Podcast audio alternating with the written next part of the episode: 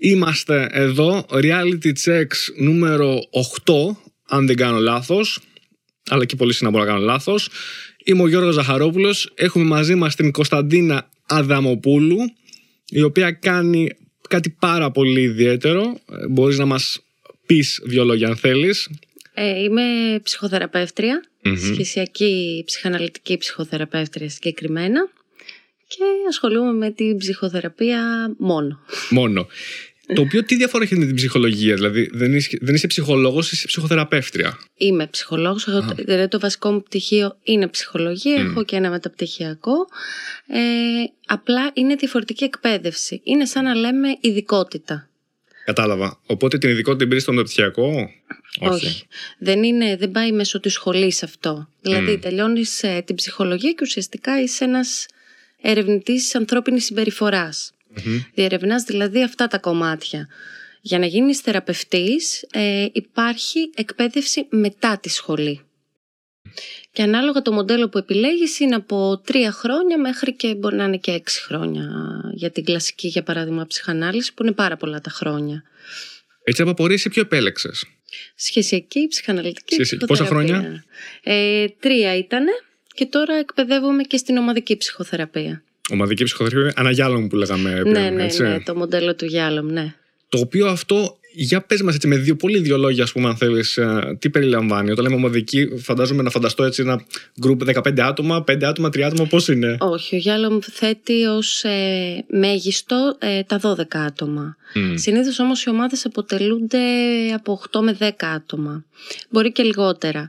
Ε, για μας έχει πάρα πολύ σημασία το εδώ και τώρα της ομάδας και για το Γιάλομ εννοείται, γιατί αυτό το μοντέλο να παράγουμε ε, δεν είναι μια ομάδα αυτοβοήθειας, δηλαδή τύπου μπαίνω, βγαίνω και τα λοιπά όπως είναι κάποια άλλα μοντέλα. Μμμ. Είναι μια μακροχρόνια διαδικασία στην οποία τα άτομα, με τα άτομα μάλλον δουλεύουμε το εδώ και τώρα της ομάδας, ό,τι γίνεται μεταξύ των μελών, κάθε συμπεριφορά μεταξύ τους, κάθε ζήτημα που προκύπτει εκτός ομάδας με τα μέλη της ομάδας, όλα αυτά συζητιούνται στο εδώ και τώρα. Το εδώ και τώρα που λες, εννοείς τη σχέση μεταξύ της ομάδας, συγγνώμη, αυτό δεν έχω καταλάβει. Εδώ και τώρα εννοούμε ότι δεν ε, πάμε όπως φαντάζονται πάρα πολλοί πες μου από τις απαρχές που γεννήθηκες μέχρι Μπράβο. τώρα. Αυτό είναι η κλασική ψυχανάλυση που έχω Αυτό ακούσει.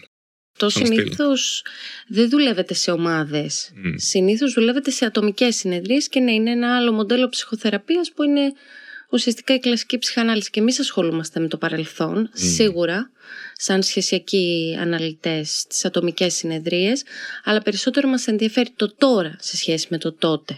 Ναι, ξεκινάς από το παρόν για να πας πίσω. Δηλαδή, αντί να πας αντίστροφα από το, πίσω, από το παρελθόν στο τώρα, Πηγαίνεις και έρχεσαι. πηγαίνεις και έρχεσαι μόνιμα. Δηλαδή κάθε συμπεριφορά, θεωρούμε ότι κάθε συμπεριφορά στο εδώ και τώρα έχει να κάνει ε, με τις συμπεριφορές που λάβαμε ή με τις συμπεριφορές που αναπτύξαμε σε πολύ μικρότερη ηλικία. Μμ. Οπότε έτσι κάνουμε και τις συνδέσεις. Κατάλαβα. Το μέλλον μπαίνει σε αυτό, δηλαδή το που θέλω να φτάσω; Βέβαια. Στόχοι και τα λοιπά. Συνήθως ούτως ή άλλως οι άνθρωποι έρχονται και μας λένε ότι ξέρεις τι, ας πούμε να σου πω δύο παραδείγματα, θέλω να γίνω καλή μητέρα στα παιδιά μου. Ή ξέρεις τι, στη δουλειά μου δεν είμαι ικανοποιημένος, θέλω να αλλάξω. Μμ. Οπότε όλα αυτά έχουν σχέση με το μέλλον. Και ουσιαστικά αυτό δουλεύουμε. Το πώς θα είμαστε λειτουργικοί και πώς θα κάνουμε τη ζωή μας, θα τη διαμορφώσουμε έτσι ώστε να είμαστε ικανοποιημένοι μελλοντικά. Κατάλαβα. Οπότε σίγουρα έρχεται το μέλλον, ναι. Μμ, σε αυτό. Και μετά πώς ξεκινάς, δηλαδή, έστω ότι εγώ ρε παιδί μου έρχομαι και λέω θέλω να γίνω καλός πατέρας στα παιδιά μου, έτσι, παιδαγωγός, να του δώσω κάποιες ωραίες, καλές βασικές αξίες, ας Ωραία. πούμε. Έτσι. Ξεκινάμε με μένα πρώτα με τη δική μου κατάσταση και. Δηλαδή, πώς το, πολύ συνοπτικά, πώς το αναπτύσσουμε αυτό; Πολύ ωραία. Το έφερες πάρα πολύ ωραία. Δεν φέρνεις το παιδί για ψυχοθεραπεία, έρχεσαι εσύ. Μμ. Το πρώτο και βασικότερο. Εγώ πάντα αυτό που λέω όταν έρχονται και μου λένε κάτι τέτοιο, λέω ήδη έχεις κάνει ένα βήμα. Έχεις έρθει για ψυχοθεραπεία. Πολύ σωστό. Οπότε ήδη αυτό σημαίνει ότι σε ενδιαφέρει αυτός ο τομέας, σε ενδιαφέρει να το κάνεις αυτό. Οπότε ένα κομμάτι είναι αυτό. Στη συνέχεια, πάντα, επειδή ε, έχουμε και ένα έτσι site για γονείς, ε, πάντα αυτό που λέμε είναι αυτοφροντίδα. Δηλαδή, αν εσύ δεν είσαι καλά, δεν μπορεί και το παιδί σου να είναι καλά. Οπότε πάντα επικεντρωνόμαστε σε εσένα. Μμ. Είναι, εμ, η ψυχοθεραπεία έχει να κάνει, ίσως είναι, ξέρεις, το λέμε λίγο εγωιστικά, αλλά έχει να κάνει πάντα με τον εαυτό μας. Δεν έχει να κάνει με τους άλλους. Έχει να κάνει με τον εαυτό μας, αλλά τελικά έχει να κάνει με τον εαυτό μας σε σχέση με τους άλλους. Οπότε ξεκινάς εγωιστικά, αλλά υπάρχει ξέρεις, και η θο- η θετική, ο θετικός εγωισμός, αν θέλεις. Σίγουρα βελτιώνεις τη ζωή σου. Και των Δηλαδή, υπόλοιπων τελικά κατ' επέκταση, όχι; Ε, ξέρεις τι, δεν είναι απαραίτητο, γιατί φαντάσου μια οικογένεια η οποία έχει μάθει από σένα να τα έχει όλα. Μμ. Δηλαδή, εσύ να τρέχεις για τα πάντα, να ανακατεύονται στην προσωπική σου ζωή, να, να, να. Και εσύ, κατά τη διάρκεια της ψυχοθεραπείας, αρχίζεις και βάζεις όρια. Αυτό δεν θα αρέσει στην οικογένειά σου. Μπορεί να μην τους αρέσει βραχυπρόθεσμα, αλλά αν μακροπρόθεσμα βελτιώνει όλη η κατάσταση, ίσως τελικά να το εκτιμήσουν. Δηλαδή, παράδειγμα, εγώ σαν παιδί, είμαι πιτσιρίκι έτσι. Δεν καταλαβαίνω για απλά πράγματα από τον κόσμο, αλλά καταλαβαίνω ότι όταν μου δίνεις κάτι τώρα, φαγητό, το παιχνίδι, όταν το ζητάω το παίρνω, χαίρομαι, μου αρέσει. Όταν μετά όμως έρθει ο γονέας και μου πει, ξέρεις τι, δεν θα σου το δίνω τελικά. Γιατί, γιατί ξέρεις, το να σου δίνω το γλυκό που μου ζητάς τώρα δεν θα σου κάνει καλό. Στην αρχή προφανώς και θα μου, δεν θα μου αρέσει. Έτσι, θα αντιδράσω. Αλλά αργότερα, μεγαλώνοντας, θα το εκτιμήσω. Ειδικά αν δω ότι τελικά αυτό μου έκανε καλό γιατί μου έδωσε μια αλφα, ξέρεις, πειθαρχία, ε, με οδήγησε σε ένα καλύτερο τρόπο ζωής. Σίγουρα αυτό που λες είναι πάρα πολύ σημαντικό, αλλά αναφέρεσαι σε παιδιά. Σε έναν α, πα- παππού, μια γιαγιά για παράδειγμα, που είναι 80 χρονών, 70, αλλά και σε νεότερους, τους γονείς μας ας πούμε, που είναι στα 55-60. Φαντάσου τώρα να τους αλλάξεις όλο αυτό που ήξεραν. Ναι, ναι. Δεν Εντάξει, είναι ότι θα δύσκολο. τους βοηθ... Θέλω να πω, δεν θα βοηθηθούν με τον ίδιο τρόπο. Δεν θα μάθουν μια συμπεριφορά. Υπάρχει και ένα γνωμικό που λέει ότι τα γέρικα σκυλιά δεν μαθαίνουν νέα κόλπα. Δυστυχώς. αλλά ναι, πράγματι. Αλλά θεωρώ ότι ακόμα και έτσι, αν τους εξηγήσει κάποιος ότι το κάνω για το καλό του, του παιδιού σου, δηλαδή εγώ ίδιος, παιδί μου, πω στο- στον οποιοδήποτε που είναι μια αλφα ηλικία, ότι ξέρεις τι το κάνω για το δικό μου το καλό, τελικά, αν καταλάβουν ότι όντως γίνεται για το καλό μου και επειδή φαντάζομαι ότι θέλουν για το καλό μου, δεν θα. Ξέρεις, ό,τι και να γίνει θα το αποδεχθούν αργότερα. Παράδειγμα, αν πω εγώ ρε παιδί μου ότι. Ε, αυτό που είπες, πες ότι έχω κάποιον γονέα ο οποίος εμπλέκεται, θέλει να, ή μάλλον θέλει να εμπλακεί στην προσωπική μου ζωή ή στι αποφάσει μου επαγγελματικές ή μη. Μμμ. Ωραία. Αν του δώσω να καταλάβει ε, και με τις δικές σου κατευθύνσεις ή με κάποιου ειδικού ότι κοίταξε να δεις, έχω αποφασίσει ότι πρέπει να κάνω κάτι συγκεκριμένο, όχι γιατί απλά θέλω να κάνω το δικό μου γιατί έτσι μου ήρθε, αλλά για πολύ συγκεκριμένους λόγους που θα με οδηγήσουν σε πολύ συγκεκριμένα αποτελέσματα.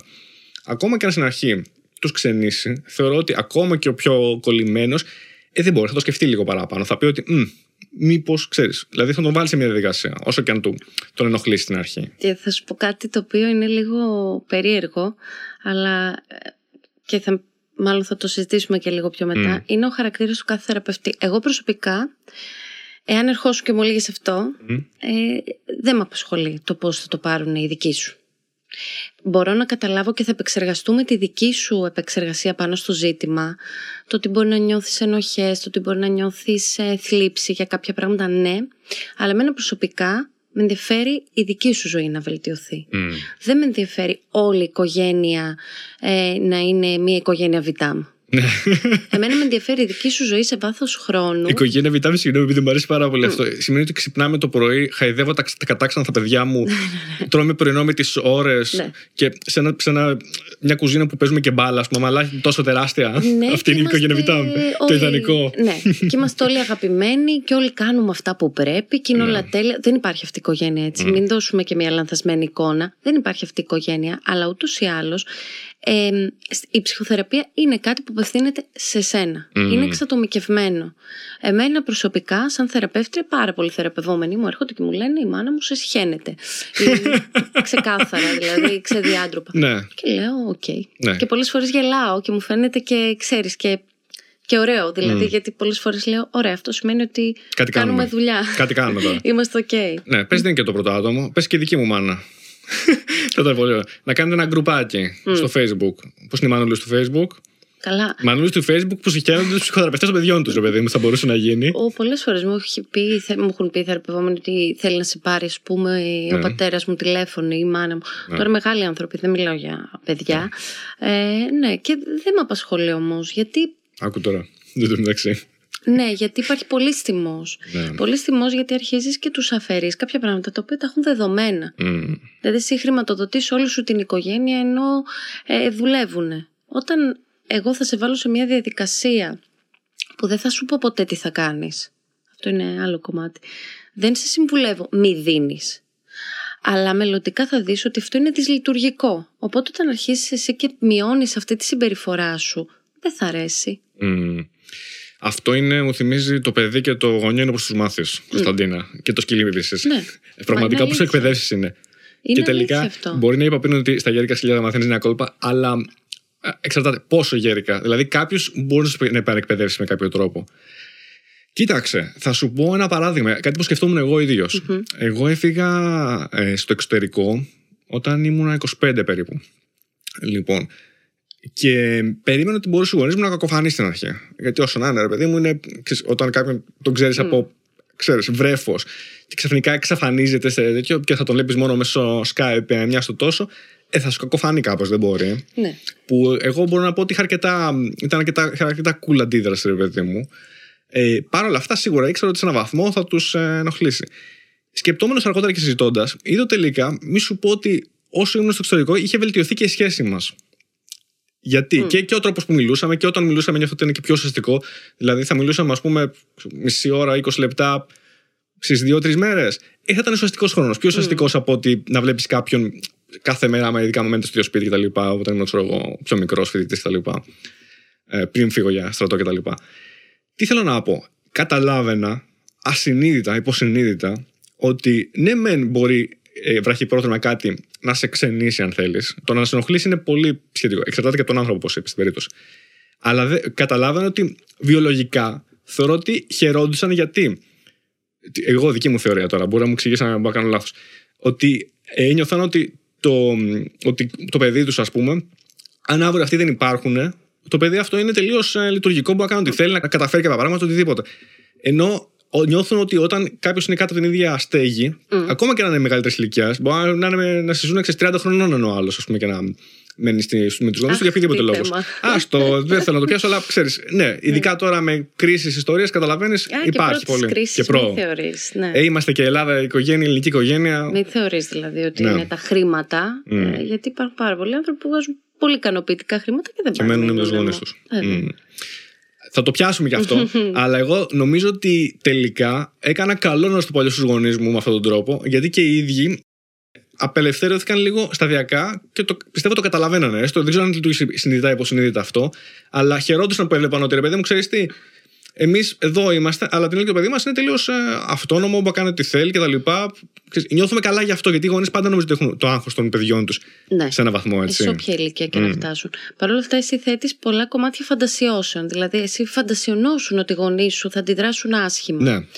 Δηλαδή, είναι αυτό που χτίζουμε στο μυαλό μας. Ή τώρα αυτή η σκέψη που κάνεις, για παράδειγμα, μπορεί να είναι πολύ δική σου. Mm. Και οι γονείς σου να έχουν μια παρόμοια, αλλά με τελείως διαφορετική κατεύθυνση και είναι ότι μην μπερδεύουμε το είμαι ok και χαίρομαι που το παιδί μου προοδεύει με το ότι δεν θα προτιμούσα να ήταν στο σπίτι. Δηλαδή αυτά είναι δύο πολύ διαφορετικά πράγματα. Σίγουρα όλοι οι γονείς θα προτιμούσαν κάτι. Ό,τι και αν είναι αυτό.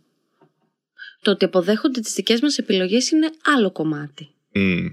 Και εσύ είναι αυτό που λες με τα όρια. Χρειάζεται να πάμε πολύ μακριά για να βάλουμε αυτά τα όρια που λες. Το πόσο θα βλέπω τους γονείς, τι χρόνο θα τους δίνω, να είναι ουσιαστικός αυτός ο χρόνος. Αυτό, αυτό ας πούμε στη δική μου περίπτωση ήταν δυσυνδυτή απόφαση. Δηλαδή αποφάσισα ότι θα τους δίνω συγκεκριμένο χρόνο όταν θα μπορώ εγώ. Το, πήρα, το είδα λίγο εγωιστικά.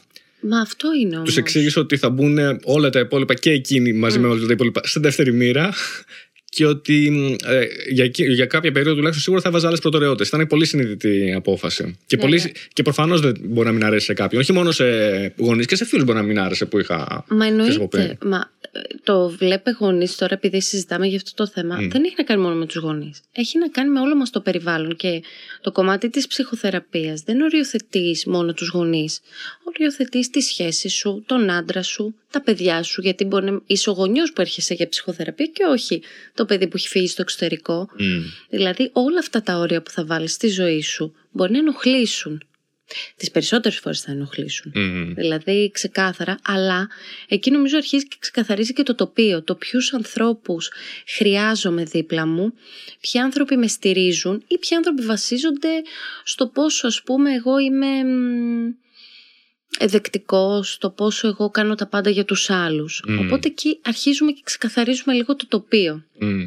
Σαν να κάνεις ένα ξεσκαρτάρισμα δηλαδή, Έτσι έτσι. είναι, ναι. Καλός ή κακός, μπορεί να μας ακούγεται λίγο περίεργο, αλλά κάποιες φορές, μη σου πω και συνέχεια, δεν- για μένα είναι, είναι λίγο αένια διαδικασία, μόνιμα κάνεις ξεσκαρτάρισμα στον εαυτό σου, στους Μόνιμα. ε, φίλους σου, ε, στις σχέσεις σου με τους υπόλοιπους, τις ξεσκαρτάρεις ή τις ανα, αναπλάθεις αν θέλεις, μόνιμα. Όταν αναπλάθω τον εαυτό μου, πώς γίνεται όλα τα υπόλοιπα να μείνουν ίδια, ξέρεις. Είναι κάπως έτσι νομίζω η διαδικασία. Μα γίνεται. Mm. Όταν εγώ αρχίζω και, ας πούμε, ένα παράδειγμα είναι τα όρια. Δεν μπορεί να είναι το οτιδήποτε. Όταν εγώ αρχίζω και βάζω όρια σε όλους γύρω μου, ε, δεν θα αλλάξει και το περιβάλλον μου. Όταν από εκεί που έλεγα σε όλα ναι, ξαφνικά λέω όχι και έχω πιο προσωπικό χρόνο. Και βρίσκω και μια σχέση από εκεί που δεν έβρισκα, γιατί δούλευα από το πρωί μέχρι το βράδυ και τώρα είπα στο αφεντικό μου ότι ξέρεις τι, εγώ θα δουλεύω μέχρι εκείνη την ώρα. Mm. Όλα αυτά είναι οριοθετήσεις. Οπότε αλλάζω εγώ, αλλάζει και το περιβάλλον μου αναγκαστικά. Και ξέρεις, Κωνσταντίνα, τώρα μια που έθεσε το θέμα το εργασιακό. Ε, από πολλούς ακούω «Ξέρεις, αυτό δεν γίνεται και όχι. Και αν ήσουν εσύ στη θέση μου πάλι, θα, τώρα τα λες όλα εκτός φαλούς και τα λοιπά. Και στο εκτός φαλούς πάντα. Ναι, ναι, ναι. Σε ένα βαθμό μπορεί να ισχύει. Προφανώς όταν λες κάτι απ' έξω, έχεις και λίγο άλλη άνεση. Και προφανώς όταν είσαι εκεί, είναι λίγο πιο δύσκολη η διαδικασία. Αυτό δεν πάει να πει ότι δεν θα το έκανες όμως. Επειδή είναι πιο δύσκολο όταν θα είσαι εκεί. Τι, Ναι, τι θέλω σε τι να. αναφέρεσαι Θα σου πω ακριβώς και τι να τι αναφέρω. σου- Ε, Ρε παιδί μου, κάποιος μπορεί να έρθει φίλος σου. Έτσι, και να σου πει «Ρε, εσύ έχω πρόβλημα στη δουλειά μου γιατί με αναγκάζουν να δουλεύω. Με κρατάνε μια-δύο ώρες παραπάνω και δεν το θέλω αυτό. Και του λες εσύ πολύ λογικά, ωραία. Γιατί λοιπόν δεν μιλάς για αυτό; Να πεις ότι δεν θεωρώ ότι είναι δίκαιο και αν πραγματικά έχει τόσο πολύ ανάγκη, θα πρέπει να βρούμε κάποια άλλη λύση. Είτε θα με πληρώνετε έξτρα, ή θα βρούμε κάποια άλλα άτομα. Πολύ όμορφα. Δηλαδή δεν θεωρώ ότι είναι κάτι παράλογο αυτό. Και θα σου πει ο άλλος, Όχι, ρε, εσύ, γιατί άμα το κάνω αυτό θα υπάρξει σύγκρουση και το ένα και το άλλο. Μα λες, Μα όχι, ρε, εσύ, μη, μη φοβάσαι να το κάνεις. Του λες, Μην πατάει εσύ λοιπόν. Και μόλις λες, Μη φοβάσαι, κατευθείαν σε αμυντική στάση ο άλλος. Μα τι λες τώρα, αν ήσουν στη θέση μου, θα καταλάβαινες και τώρα τα λες αυτά απ' έξω κτλ. Τι θέλω να πω; Ναι, μεν τα λες απ' έξω. Έχει ένα δίκιο σε αυτό, αλλά εκείνη που τελειώνει το δίκιο του. Γιατί μετά αρχίζει το ότι ναι, αλλά δεν ξέρεις αν οποιοδήποτε άλλο στη θέση σου θα. και αυτό θα νιώθει άσχημα και γι' αυτό θα ήταν δύσκολο. Η- Η μόνη διαφορά είναι ότι κάτι που σου είναι δύσκολο, δηλαδή να έρθεις σε μια μικρή σύγκρουση με κάποιον που θεωρητικά είναι λίγο ιεραρχικά πιο πάνω από σένα, στην τροφική αλυσίδα της εταιρείας όπου δουλεύεις, Ναι, εννοείται. ε, είναι πιο δύσκολο να έρθεις σε σύγκρουση. Παρ' όλα αυτά, δεν είναι απίθανο να βρείτε και μια καλύτερη λύση. Ε, Αν ο άλλος είναι λίγο λογικός, δεν θέλει να είναι πολύ λογικός, ξέρει, λίγο θέλει. Ένα τάκ. Απλώς φοβάσαι να το κάνεις. Αυτό είναι πολλές φορές το θέμα. Κοίτα. Επειδή έφερες και το θέμα των χρημάτων, το θέμα της ε, δουλειάς, εγώ θα σου πω ότι η ψυχοθεραπεία έχει και έναν άλλο ρόλο. Και μπαίνουμε και σε ένα κομμάτι το οποίο είναι τα χρήματα που δίνεις. Για παράδειγμα, για την ψυχοθεραπεία. Μμ. Ε, η ψυχοθεραπεία, δε- ο ψυχοθεραπευτής μάλλον, λειτουργεί και ως ένα πρότυπο. Έρχεται να μ, επαναπροσδιορίσει τα τραύματά σου, να τα καλύψει, να δεις μια άλλη συμπεριφορά. Όταν λοιπόν ο θεραπευτής σου είναι αμετακίνητος στην τιμή του, όταν ο θεραπευτής σου, γιατί όλα αυτά ισχύουν, σου χρεώνει τη συνεδρία που εσύ του ακύρωσες τελευταία στιγμή, όταν ο θεραπευτής σου παίρνει ε, κάποια χρήματα πολύ συγκεκριμένα που εσένα μπορεί να σου φαίνονται πολλά. Όλα αυτά σε βάθος χρόνου για εσένα λειτουργούν σαν πρότυπο. Το τι διεκδικώ. Ξέρεις πόσες φορές στις ε, θεραπείες έχουμε άπειρες συγκρούσεις για τα χρήματα και στις ομάδες. Άπειρες συγκρούσεις για τα χρήματα και μετά από κάποιο διάστημα έρχονται και σου λένε ξέρεις τι, ζήτησα αύξηση. Γιατί σκεφτόμουν όλο αυτό που είχαμε συζητήσει τότε με τα χρήματα που μου χρέωσε στην ΑΚΙ. Όλο αυτό. Δηλαδή τα χρήματα στην ψυχοθεραπεία έχουν και μία ε, πιο συμβολική ε, διάσταση. Δεν έχουν μόνο τη διάσταση του ότι πάω στο περίπτερο και παίρνω αυτό ένα αντικείμενο και αυτό κοστίζει. Έχουν και το συμβολικό κομμάτι. Οπότε σε όλο αυτό εκπαιδεύεσαι Μμ. και από τον ε, θεραπευτή σου και το κομμάτι της διεκδίκησης δεν είναι μόνο στα χρήματα ή στις παραπάνω ώρες που χρειάζεται να πληρωθώ. Είναι μια ολόκληρη διεργασία από πίσω και δεν θα γίνει εν μία νυχτή. Πολλοί πιστεύουν ότι Η- θα έρθω και θα σου πω πήγαινε ζητά αύξηση και θα πας εσύ να ζητήσεις α- Δεν υπάρχει γίνεται αυτό. περίπτωση. Είναι, καλά, είναι πολύ σωστό αυτό που λες. Πολύ σωστό. Δηλαδή, εσύ είναι σαν να λες ότι εγώ δεν διδάσκω. Η σχέση θεραπευόμενο-θεραπευτή δεν λύγει μόνο στην ώρα της συνεδρίας, αλλά είναι μια γενικότερη διαδικασία και εσύ διδάσκεις με το παράδειγμά σου δηλαδή. Αντί να του λες, κάνε αυτό, Βέβαια. δείχνεις το παράδειγμα το δικό σου και ο άλλος σε έναν βαθμό εμπνέεται από αυτό, έτσι. Κοίτα, σε Φοβερό ένα- αυτό. είναι ουσιαστικά έχεις και μία σχέση προτύπου. Δηλαδή μπαίνοντας σε μία θεραπευτική διαδικασία, ο θεραπευτής λειτουργεί σαν γονέας. να το πω έτσι. Οπότε ο γονιός μας δεν είναι το πρότυπό μας από παιδιά, όλες μας σαν, σχέσεις. σαν γονέας ή σαν, ε, σαν οδηγός, σαν μέντορας; Γιατί μπορεί να είναι και λίγο Γιατί δεν διαφορετικό. είναι. Όχι, θα σου πω, τουλάχιστον όπως το βλέπω εγώ. Γιατί είναι άλλος ο ρόλος που θέλω να έχει ο μέντοράς μου, άλλος ο ρόλος που θέλω να, είναι ο- να έχει ο γονιός μου.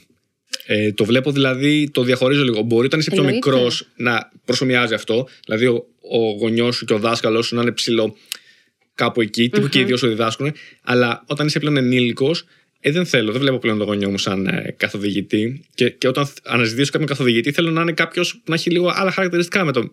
Και μετά μπορεί να ταιριάζει και σ- να είναι διαφορετικό. Δηλαδή, το, ο καθοδηγητής που το λέγω μέντορας, επειδή εγώ μπορώ να θέλω να πετύχω πολύ διαφορετικά πράγματα από ότι ο Χ, ο Ψ, ο Ζ ή μ, δεν ξέρω τι, ε, μπορεί να θέλω να έχει διαφορετικά χαρακτηριστικά- χαρακτηριστικά μετά από τον γονιό μου. Μπορεί να είναι και τελείως διαμετρικά αντίθετος από τον γονιό μου τελικά. Μα θα είναι διαφορετικός από το γονιό σου. Γιατί άμα ήθελες ακριβώς τον γονέας σου, δεν θα έχεις ανάγκη και την ε, Μμ. ψυχοθεραπεία ή οτιδήποτε. Μμ. Όλοι αυτοί οι ρόλοι όμως που έφερες, ο δάσκαλος, ο μέντορας, από πίσω έχουν ένα γονεϊκό ρόλο. Γιατί εμείς τι αποζητάμε, Τελικά. ακόμα και αυτή η καθοδήγηση που λες εσύ. Ε, ουσιαστικά από ποιον τη θέλαμε. Αρχικά, ποιο ήταν, ε, ποιος ήταν ο άνθρωπος, Μμ. ήταν οι γονείς μας.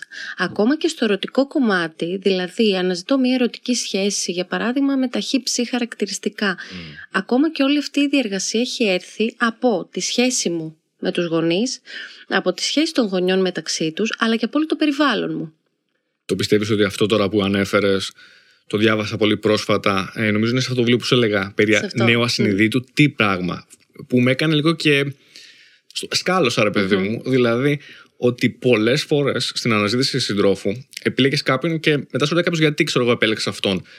Α, γιατί μου άρεσε, γιατί ξέρω ήταν έξυπνος, έξυπνη, όμορφη, είχε αυτό που μου άρεσε. Εμένα μου αρέσουν τα ωραία μάτια, μου αρέσουν mm τα ωραία πόδια. Ε, Της άρεσε αυτό που μου άρεσε και εμένα.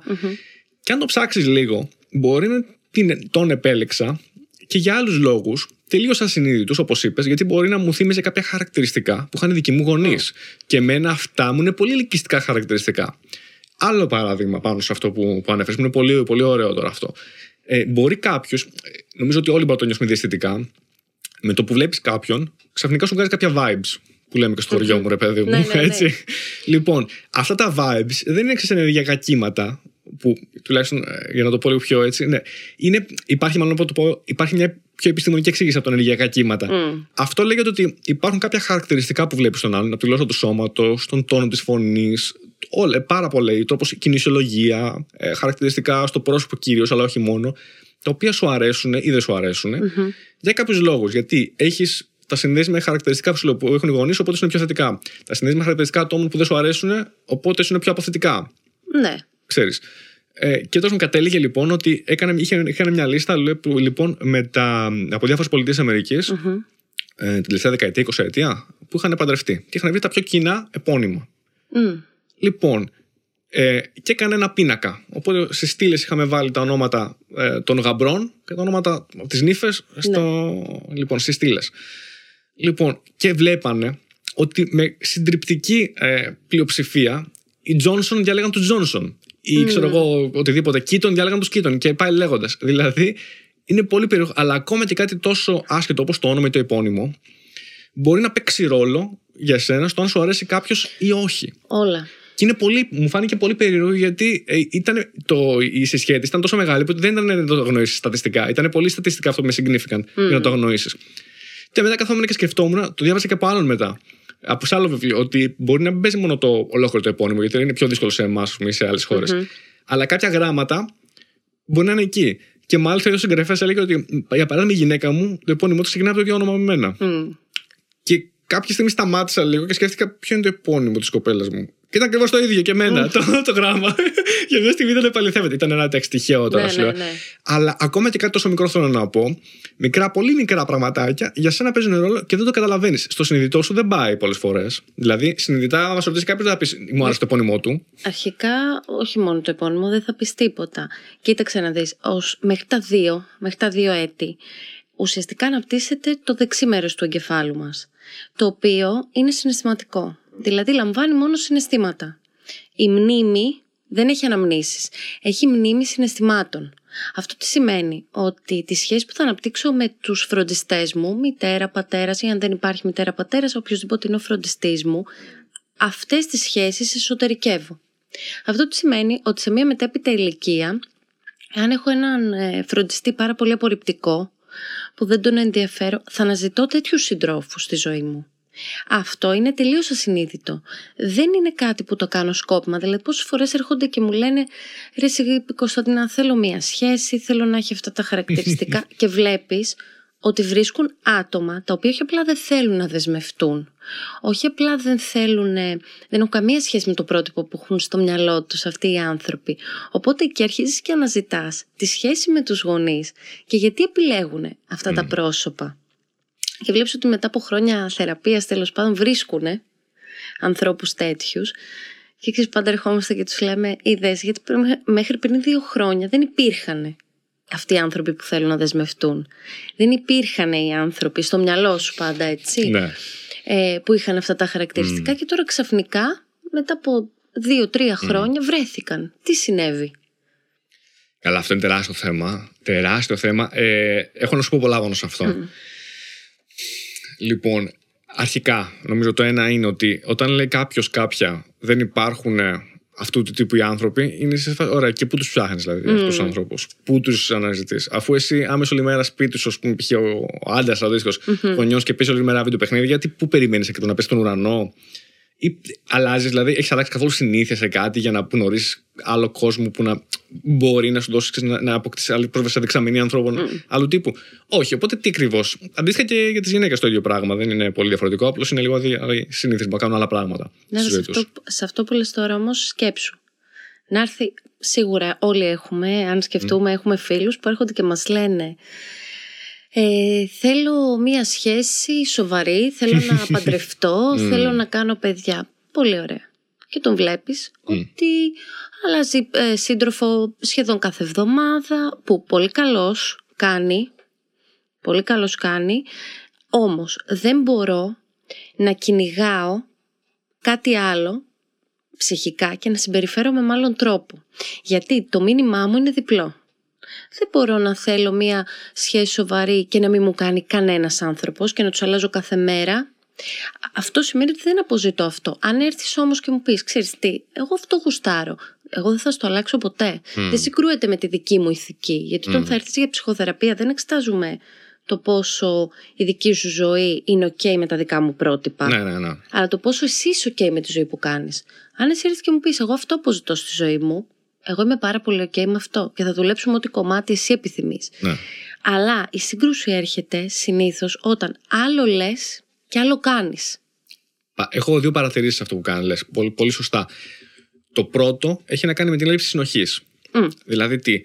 Άλλο λέω, όπως είπες, και άλλο κάνω. Αυτό δηλώνει, δείχνει ένα άτομο το οποίο έχει παντελή έλλειψη συνοχής ε, και πιθανότατα δεν θα έχει μόνο εκεί, θα έχει και σε άλλα πράγματα. Δηλαδή θα λέει, θα θέλω να ξεκινήσω δίαιτα, δεν θα ξεκινήσει ποτέ. Θέλω να πάω γυμναστήριο, δεν θα πάει ποτέ. Θα πάει δύο φορές και θα το παρατήσει. Αυτό δείχνει έλλειψη συνοχής. Αν άλλες πράξεις και όλα αυτά που λες, έχουμε τελείως ε, μη συμβατότητα εκεί.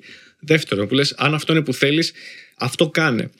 Θα σου πω ναι, σωστά. Απ' την άλλη όμως, αν δεν ξέρει τι είναι αυτό που θέλει, αυτό ή νομίζει ότι είναι αυτό που θέλει, αλλά τελικά Ακριβώς. άλλο αποζητάει, γιατί θα σου πω το άλλο. Ειδικά για τις γυναίκες, θα το πιασω Ε, ε, μπορούμε εδώ να κάνουμε μεγάλη συζήτηση, αλλά θα το πιάσω λίγο για τις γυναίκες.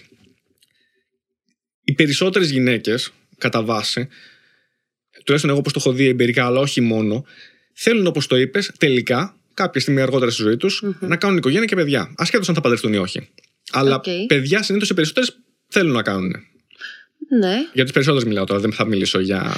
Δεν είναι για το τέτοιο. Όχι. Ναι. Okay. Όχι, όχι. Εμπειρικά, εμπειρικά έχεις δει κάτι άλλο; Αν το έχεις δει κάτι άλλο, μου είναι ενδιαφέρον. Το Κοίτα, ακούσω. Ε, ναι, αν μιλάμε για ποσοστό, ενδεχομένως να ισχύει. Ποσοστία λέω, ναι, προφανώς. Ναι, περισσότερο. Δηλαδή, εννοώ ότι από τις 100 γυναίκες που θα βρεις στην τύχη στον δρόμο, οι περισσότερες θα θέλανε κάποια στιγμή να κάνουν ένα παιδί. Αυτό εννοώ. Το να παντρευτούν ή όχι και αυτό, αλλά άστο πιο κάτω, το παιδί πιο πολύ. Γιατί θεωρώ ότι είναι. οι άντρες. Ναι, δεν λέω όχι για τους άντρες. Δηλαδή τους άντρες άνω των 30.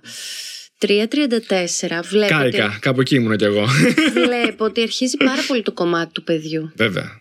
Και έρχονται πάρα πολύ με αυτό το, το ότι αναζητώ, θέλω να κάνω ένα παιδί. Θα πιάσω και τους άντρες. Οι άντρες έχουν τρεις στρατηγικές γι' αυτό. Mm. Τουλάχιστον να πω έναν που παρακολουθούσε, αλλά θα σου πω τώρα για τις γυναικε Γιατί δεν έχουμε πάντα βιολογικά την ίδια στρατηγική. Ο λόγος είναι ότι για τη γυναίκα είναι πολύ τουλάχιστον μέχρι πρόσφατα, ήταν πολύ ακριβό. Ήταν expensive το ε, να κάνεις σεξ με κάποιον, γιατί ε, υπήρχε ο κίνδυνος να μην είναι έγκυος και μετά ποιος θα την ε, προστατεύσεις σε αυτό. Δεν μπορεί μόνος της ένας άνθρωπος, ασχέτως άντρα γυναίκα, να μεγαλώσει ένα παιδί. Μμ. Κατάλαβες. Ο λόγος που. Ένας από τους λόγους που πήγαμε τελικά και σε μια κοινωνία που είναι μονογαμικές. Αλλιώς θα είχαμε πολυγαμικές κοινωνίες. Ο Βέβαια λόγος- αυτό υπάρχει, ξέρεις. Θα σου πω έτσι Τι ένα εννοείς; ανθρωπολογικό κομμάτι. Για πες, για πες. Ε, γιατί τέλος πάντων το δεύτερο τώρα το πτυχίο που κάνω είναι κοινωνική ανθρωπολογία. Ε, και διάβαζα πάρα πολλές θεωρίες πάνω σε αυτό. Και μια θεωρία της μονογαμίας της γυναίκας. Γιατί συνήθως οι κοινωνίες έχουν να κάνουν με τη μονογαμία της γυναίκας. Βλέπε Ινδία, βλέπε, βλέπε, βλέπε. Είχε να κάνει από το κομμάτι των εμ, το ότι η μητέρα είναι πάντα σίγουρη ποια είναι. Ο Ναι, πατέρας βέβαια. δεν είναι. Αυτό. οπότε Ναι, ναι, ναι, ναι. ναι. Οπότε για Πες να το. υπάρχει κληρονομικότητα, για να πάει κληρονομιά στο σωστό παιδί, να το πω έτσι, από το σωστό πατέρα, άρχισε και υπήρχε αυτή η, η προσήλωση στο ότι η γυναίκα πρέπει να είναι με έναν άντρα. Θα σου πω, εγώ, ε, αυτό, αυτό που λες εσύ είναι το ένα κομμάτι, το οποίο είχα διαβάσει και εγώ, και είναι θέμα συναλλαγής. Ότι κάποια στιγμή έγινε εξή συναλλαγή, ρε παιδί Ναι, μου. ναι, ναι. Ο άντρας θέλει να είναι σίγουρος ότι τα παιδιά είναι δικά του, καθαρά για κληρονομικούς λόγους. Η γυναίκα θέλει να έχει κάποιον να την προστατεύει και να της προσφέρει κάτι. Γιατί στην αρχή, ειδικά τώρα μιλάμε για πολύ παλιά εξελικτικά, δεν μιλάμε για τώρα, έτσι. Μιλάμε για. Αλλά μιλάμε για. Ναι, να το πιάσουμε από την Άτενταλ. αρχαιοτάτων χρόνων, δε, δε. Ότι δεν μπορούσε, ειδικά το, το θηλυκό μόνο του, να επιβιώσει. Ήθελε κάποιον προστάτη, ρε παιδί. Ήθελε κάποιον να του προσφέρει δηλαδή, την τροφή, τη στέγη. ε, Που συνήθως ο άντρας, ή τουλάχιστον το αρσενικό, δεν ήταν το άντρα, όπως και το πούμε, ξέρω, ο Σάπινε το τότε, το αρσενικό. Ήταν πιο δυνατό, πιο μειώδες, πιο αντοχής και, και τελικά και πιο αναλώσιμος. Όπως και στις τωρινές κοινωνίες. Ναι. Ποιοι είναι οι αναλώσιμοι, αν θέλουμε να ρωτηθούμε, στις τωρινές κοινωνίες; Είναι οι άντρες, δεν είναι οι γυναίκες. Οι γυναίκες πάντα είχαν μια αλφα αξία. Ναι. Και αυτή η αξία ε, κυρίως πήγαζε. Ε, τους ξαναλέω, δεν μιλάμε για τις σύγχρονες κοινωνίες, γιατί οι σύγχρονες κοινωνίες έχουν αλλάξει αρκετά. Αλλά ε, ε, όταν μιλάμε πιο πολύ για το μέχρι πριν- πριν από 100-200 χρόνια, είχαν μια αλφα αξία γιατί κυρίως ήταν τα άτομα τα οποία ε, θα μπορούσαν να το εκνοποιήσουν. Καλά, Δηλαδή. μέχρι πολύ πρόσφατα είχαν αξία. Εγώ θα σου πω ότι στην Κάρπαθο. Καλά, και μέχρι τώρα πριν- έχουν. Απλώς λέω ότι τώρα ε, Μέχρι- δεν είναι μόνη η αξία αυτή. Εντάξει, Σίγουρα, αυτό θέλω να πω. Αλλά αυτό, δεν είχε, αυτό έχει αλλάξει πολύ πρόσφατα. Δηλαδή, αν σκεφτείς ότι στην Κάρπαθο, για παράδειγμα, οι γυναίκες, όσο πιο πλούσια ήταν μια οικογένεια, τόσο περισσότερα είχε να χάσει. Οπότε, έστω και με ένα φιλί σε μία από τις κόρες, όλη η οικογένεια αμαυρώνονταν. Πω, ατίμωση. Όλη η οικογένεια. Οπότε δεν μπορούσε η νύφη να κάνει ένα γάμο αντίστοιχο ε, των προσδοκιών της οικογένειας. Οπότε φαντάζομαι πόσο πολύτιμη ήταν μέχρι πολύ πρόσφατα, έτσι. Δεν, αυτό δεν είναι το 1800. Είναι αίρεση. Ε, κοίταξε, να το πούμε πολύ έτσι. Ε, πολύ πρόχειρα, άμα θέλουμε να, να το πούμε απ' έξω. Συνήθως οι άντρες ήταν οι αναλώσιμοι σε μια κοινωνία και οι γυναίκες ήταν κάτι το, το οποίο ήταν αγαθό. Πώ να σου το πω, ήταν resource. Βέβαια. Ήταν πηγή πλούτου, να το πω έτσι. Γιατί, γιατί σου παρήχε κάποια πράγματα Εννοείται. πολύ. Λοιπόν, από- από γόνους. Ο άντρα ήταν αναλώσιμος. Δεν τρέχει κάτι. Τι θέλω να πω; Γι' αυτό και οι τρόποι οι οποίοι της αναπαραγωγής τους, ας πούμε, οι επιλογές συντρόφου και οι στρατηγικές τους ήταν λίγο διαφοροποιημένες. Αυτό θέλω να πω. Ναι, ναι. Και, και αυτό έχει, ε, μας έχει αφήσει κατάλοιπο ακόμα και τώρα. Δηλαδή αυτό που είπες. Τελικά η μονογαμία ήρθε γιατί. Από τη μία πλευρά, ε, εγώ θέλω να είμαι σίγουρος στα παιδιά είναι δικά μου. Από την άλλη πλευρά, που και εκεί να ξέρεις, έχουν γίνει μελέτες και έχουν δείξει ότι υπάρχει ένα πολύ μεγάλο ποσοστό. Δεν θυμάμαι τώρα πώς, να μην μπορώ να ρίξω ένα αριθμό πρόχειρα, αλλά είναι αρκετά ε, μεγάλο τύπου. Τέλος πάντων, ας μην, ας μην πω, ας μην πω αριθμό. Που ε, δεν ισχύει αυτό. Που πολλά παιδιά δεν είναι απαραίτητα παιδιά των πατεράδων ναι, τους. ναι, ναι. Αυτό Λοιπόν, ισχύει. Ε, και αυτό ε, ασχέτω αν το ξέρουν ή όχι οι ίδιοι πατέρες. Ε, αλλά αυτό ισχύει για τη μονογαμία. Και το δεύτερο, ότι η γυναίκα θέλει κάποιον σύντροφο προφανώς, γιατί δεν είναι, το να μεγαλώσει ένα παιδί είναι πολύ δύσκολη διαδικασία. Πρώτα απ' όλα και μόνο η εγκυμοσύνη είναι μια πολύ δύσκολη διαδικασία. Γιατί δεν μπορείς. Και να θες, δεν μπορει Είναι, είναι ε, φυσικά αδύνατο. Λοιπόν, οπότε θες κάποιον να στη στηρίξει σε αυτό. Λοιπόν, και ήταν, πήγαν λοιπόν στη μονογαμία. Τι θέλω να πω τώρα. Όταν λοιπόν όμως οι γυναίκες ε, είναι του τύπου ότι μπορεί να σου πει κάποια ρε παιδί μου γυναίκα ότι ξέρεις τι. Εγώ θέλω τώρα ρε παιδί μου να είμαι με τον ένα και με τον άλλον. Είναι αυτό που λέγει νομίζω ποιος το λέγει πρώτος. Ο Γιουνγκ ή ο Φρόιντ το λέγε. Υπήρχε το σύνδρομο Μαντόνα, διαχωρισμό Μαντόνα whore. Δηλαδή ρε Οκ. παιδί μου ότι το βάζουμε από το ένα άκρο στο άλλο. Ναι, αυτό- Θέλουμε η Παναγία την, τη γυναίκα, αλλιώς οτιδήποτε άλλο είναι, ξέρω εγώ, στην άλλη άκρη. Αυτό το πρότυπο θεωρείς ότι δεν ισχύει σήμερα; Ισχύει, λανθασμένα, αλλά πάμε, θα σου το πω. Λανθασμένα είναι σίγουρα, αλλά. Θα σου το πω γιατί υπάρχουν με όλο τον γκρίζο ενδιάμεσα. Ναι, ναι, δηλαδή ναι. δεν είναι άσπρο μαύρο, ξέρεις. Λοιπόν. Ε, Προφανώς και υπάρχει αυτός ο διαχωρισμός. Εννοείται υπάρχει. Και όχι μόνο από τους άντρες, να σου πω, υπάρχει και, και από τις γυναίκες. Ναι, οι άλλες ναι, γυναίκες ναι, χαρακτηρίζουν άλλες σωστό. γυναίκες με τη μία ή άλλη κατηγορία. Εννοείται. Λοιπόν.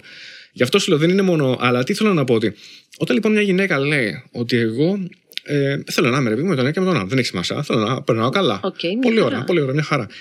Πρόσεξε όμως, άμα στο πει αυτό μια 20 χρονών, εκεί κι εσύ, ή αν είσαι μεγαλύτερη, δεν θα τη πεις πολύ ωραία, αλλά έχεις στο νου σου ότι αν κάποια στιγμή θελήσεις κάτι άλλο, πρόσεξε πώς θα το διαχειριστείς, γιατί δεν είναι τόσο απλή διαδικασία. Δηλαδή, έχουμε μεγαλώσει πλέον εμείς, επειδή έχουμε, ε, το ειδικά εμείς που είμαστε τι να σου πω, οι, οι τωρινοί 20 30 κτλ., σε μια κοινωνία, το οποίο είχαμε όλα τα μέσα αντισύλληψη κτλ., αυτό δεν ισχύει μέχρι πολύ πρόσφατα. Ναι. Έτσι. Δηλαδή, θέλω να πω ότι για έναν άντρα το να πάει με μια γυναίκα ήταν. Ε, πώς να σου το πω. Ήταν κάτι που δεν θα του κόστιζε πιθανότατα ε, πολύ. Μμ. Ειδικά από τη στιγμή που μπορούσε να, ξε- δεν μπορούσε καμία γυναίκα να ξεκλειδώσει τι θα γίνει άμα μπει κάποιον μία. Είχε χαιρετίσματα μετά. άντε, Γεια. Και ξαναλέω, όχι για τώρα, μιλάω για ε, ε, 100 χρόνια πριν, 200 χρόνια πριν, 500 χρόνια πριν. Μμ. Για μια γυναίκα ήταν πολύ ακριβή διαδικασία. Δηλαδή θα της κόστιζε πολύ. Ναι, Οπότε ενδεχομένως, έπρεπε ναι. να είναι πολύ προσεκτική με αυτό που θα κάνει. Το θέμα είναι ότι τώρα, στο- είμαι- και ερχόμαστε λοιπόν στο τώρα, και μου λέει ρε παιδί μου οποιαδήποτε μια γυναίκα ότι εγώ θέλω να ρε παιδί μου ναι, να είμαι ευκαιριακά. Μμμ. Εντάξει, αλλά πρόσεξε, όταν αντιμετωπίζεις όλους τους άλλους. Και αυτό πάει και, και στους άντρες, έτσι. αντίστοιχα, Δεν πάει μόνο για τις γυναίκες. Απλώς για τους άντρες συνήθως είναι μικρότερο το κόστος που έχουν, που, που κουβαλάνε ή που κουβαλούσαν μέχρι πρόσφατα. Μμ. Ε, όταν αντιμετωπίζεις τους άλλους σαν ευκαιριακούς συντρόφους, αντιμετωπίζεις και τον ίδιο τον εαυτό σαν ευκαιριακό σύντροφο. Δεν μπορεί να έχεις το ένα χωρίς το άλλο. Κοίτα, πάντα οι επιλογές μας ε, έχουν να κάνουν και με το πώς βλέπουμε εμείς τον εαυτό μας. Εννοείται αυτό.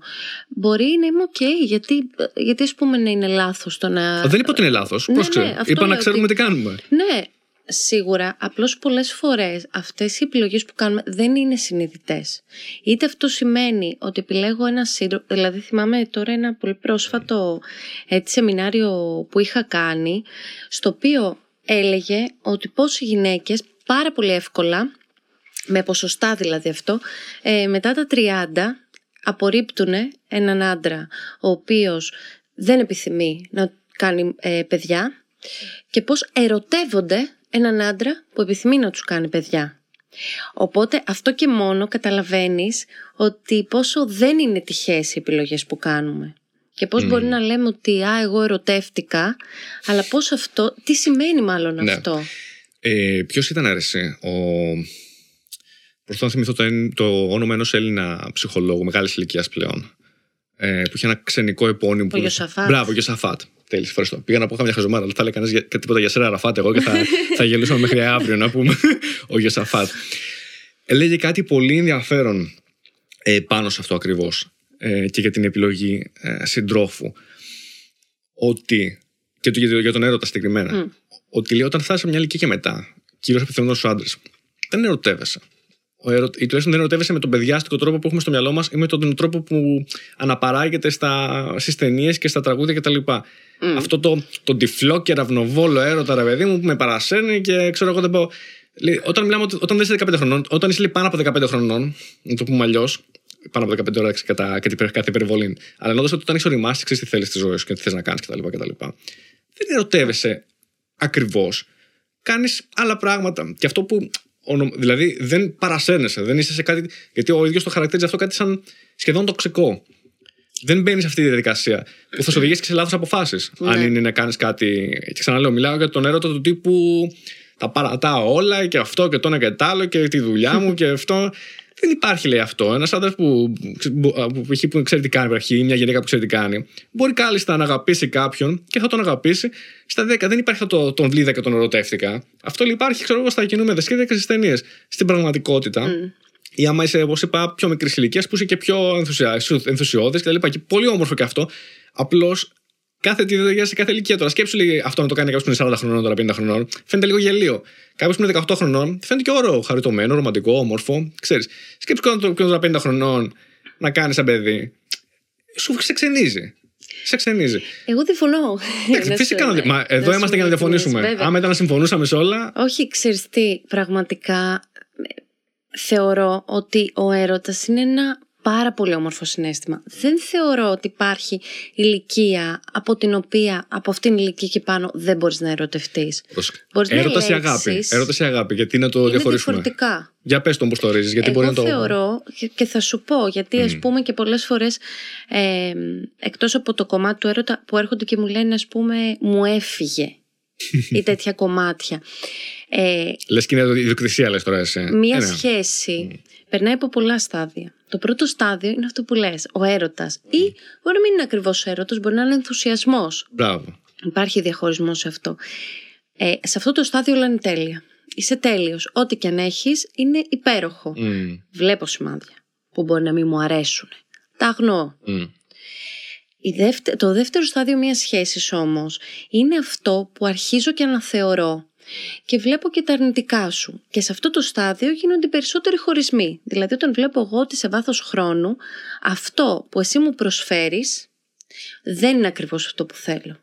Δεν μπορείς ε, να μου προσφέρεις αυτό που εγώ ζητάω στη ζωή μου. Μπορώ εγώ να ζητάω υποστήριξη σε σχέση με τη δουλειά μου. Μπορεί, μπορεί, μπορεί χίλια δυο. Είναι συγκεκριμένα τα πράγματα που θέλουμε να ξέρεις. Εγώ, εγώ αυτό που έχω καταλάβει. Δεν πιστεύω ότι ο καθένας θέλει. Ναι. Εμπειρικά τελείως και τελείω ξανά σου λέω, με ό,τι ανθρώπους με ό,τι ανθρώπους έχω εγώ έρθει σε επαφή, σε προσωπική επαφή όσα χρόνια μέσα σε αυτό το πλανήτη, ναι, είναι κατά, δεν θα σου πω 100%, αλλά κατά 80% είναι τα ίδια πράγματα. Δηλαδή, τι μπορεί να θέλω; Δεν, δεν θέλω διαστημόπουλο να μου φέρει μια γυναίκα, ούτε μια γυναίκα θέλει να, τις κάνω, να την κάνω Οκ. πριγκίπισσα σε πύργο, αλλά θέλει. μήπως θέλει. Δεν θέλει. Άμα ήθελε πριγκίπισσα σε πύργο, θα πήγαινε αλλού. Θέλει συγκεκριμένα πράγματα. Σωστά το θέλει, είπες, λίγο θα ре- πήγαινε αλλού. θα- θα- θέλει ρεαλιστικά πράγματα. Θέλει ρεαλιστικά πράγματα και αυτό και. ρε, Μια γυναίκα δεν χάζει τώρα. Ρε, εσύ. δηλαδή, μια γυναίκα που θα επιλέξει έναν άντρα, ξέρει ποιον άντρα επιλέγει. Δεν επιλέγει. Εκτός άμα δεν ξέρει. Ναι, σίγουρα, αλλά δεν- Εκτός άμα δεν, ξέρει, άμα δεν έχεις πει ψέματα ή έχει. ξέρω εγώ, οτιδήποτε. Αλλά άμα ξέρει ποιος είναι και τι είσαι και τι κάνεις και με τι ασχολείσαι και τα λοιπά. Τι, με συγχωρείς δηλαδή, τι, τι περιμένεις, ας πούμε. Δηλαδή, δεν μπορεί να περιμένεις κάτι πολύ διαφορετικό από αυτό που φαντάζεσαι, να το πω έτσι. Όχι, αλλά δεν ζητάμε όλοι οι άνθρωποι τα ίδια. Δηλαδή Α, δεν αυτό σου έχει είναι τύχει άλλο. ποτέ να δεις ένα ζευγάρι ή... και να λες ρε παιδί μου, αυτή η γυναίκα ή αυτός ο άντρας. Ή αυτές οι δύο γυναίκες, για να μην το πάμε άντρα-γυναίκα. Μ' αρέσει. Πολύ κάθετα. Μ' αρέσεις γιατί είσαι μοντέρνα. Είμαι. Και δύο άντρες. και δύο άντρες και μπορεί να είναι τρανς και μπορεί να είναι οτιδήποτε. Οτιδήποτε, σε οτιδήποτε μια τέλος συνδυασμός. πάντων ερωτική σχέση. Δεν σου έχει τύχει ποτέ να δεις και να πεις ρε παιδί μου, ας πούμε, τι φάση, τι κάνουν αυτοί οι δύο άνθρωποι μαζί, Ε. Πώς γίνεται αυτοί οι δύο άνθρωποι να είναι μαζί. Δεν το έχω, να σου πω την αλήθεια μου. Δεν το έχω πει, ίσως γιατί ή δεν είμαι παρατηρητικός, ή γιατί για να το καταλάβω αυτό πρέπει να το δω λίγο πιο δυναμικές μεταξύ τους. Και συνήθως τώρα έτσι στον δρόμο, ξέρεις κάποιο που μου θα δω, δεν μπορώ να καταλάβω κάτι τέτοιο. Ναι, και πάλι όμως και αυτή η σκέψη είναι λάθος γιατί αυτοί οι δύο άνθρωποι έχουν κάνει ένα connection. Αυτό μπορεί να είναι οτιδήποτε. Εγώ να είμαι ένας άνθρωπος που αποζητώ να έχω ελευθερία. Και ο άλλος να είναι ένας άνθρωπος ο οποίος είναι εργασιομανής και δουλεύει από το πρωί μέχρι το βράδυ και εγώ έχω όση ελευθερία θέλω. Εμείς οι δύο θα ταιριάξουμε μια χαρά. Μμ, θα τα βρούμε. Αντίστοιχα και στο δικό μας το επάγγελμα φαντάσου πόσο δύσκολο είναι για τους συντρόφους που έχουμε οι θεραπευτές να αντέξουν τη θλίψη που μπορεί να κουβαλήσουμε, τα νεύρα, την κρίνια μας, όλα αυτά τα κομμάτια που τα, που τα φέρνουμε αναγκαστικά στο σπίτι. Εκεί έχω έναν αστερίσκο. Είναι αναγκαστικό. Δεν μπορούμε να χωρίσουμε τα επαγγελματικά από τα. Πρόσεξε. Να μην Ναι. φέρνουμε. Ξέρεις, δηλαδή στη σχέση μας τα προβλήματα του επαγγελματικού. γιατί αυτό εγώ, ας πούμε, για μένα είναι πολύ εκ των όνων κάνευ. Το έχω πολύ. Θέλω ρε παιδί μου, άλλος ο χρόνος στο επαγγελματικός, άλλος ο χρόνος στο προσωπικός. Δεν 100%. φέρνω τα, τα προβλήματα τα προσωπικά στη δουλειά και τη δουλειά στα προσωπικά. 100% Ή προσπαθώ αλλά... να μην το κάνω. Δεν είπα ότι με. Αλλά αυτό εξαρτάται όμως και από τη δουλειά. Δηλαδή, φαντάσου, δεν είναι όλες οι δουλειές. Δεν είναι το ίδιο. Είμαι πολιτικός μηχανικός και αφήνω τα κομμάτια στο γραφείο.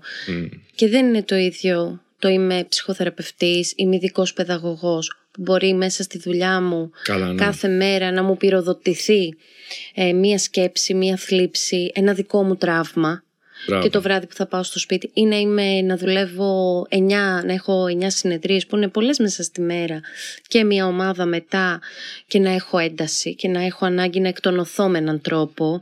Δηλαδή ε, π- μπορείς να το διαχωρίσεις και σίγουρα εμείς προσωπικά, εγώ βασικά, δεν μιλάω πολύ για τη δουλειά στην προσωπική μου ζωή. Παρ' όλα αυτά, βλέπω ότι κάποιες στιγμές με επηρεάζει και πολλές φορές λέω, ας πούμε, και στην αδερφή μου ότι μην μου δίνεις σημασία. Τώρα. Μπορεί να γκρινιάξω. Α, αυτό είναι λίγο. θεμητό, ρε. εσύ. Αυτό, είναι θεμητό, πολύ γκρινιάζω θεμητό. τώρα, αλλά δεν έχει σχέση με σένα. Μπράβο. Μπορεί να σε κράζω, άσε με να μου βγει. Δεν έχει να κάνει με σένα, έχει να κάνει με το ότι μπορεί να έχω ένταση. Ναι, βέβαια.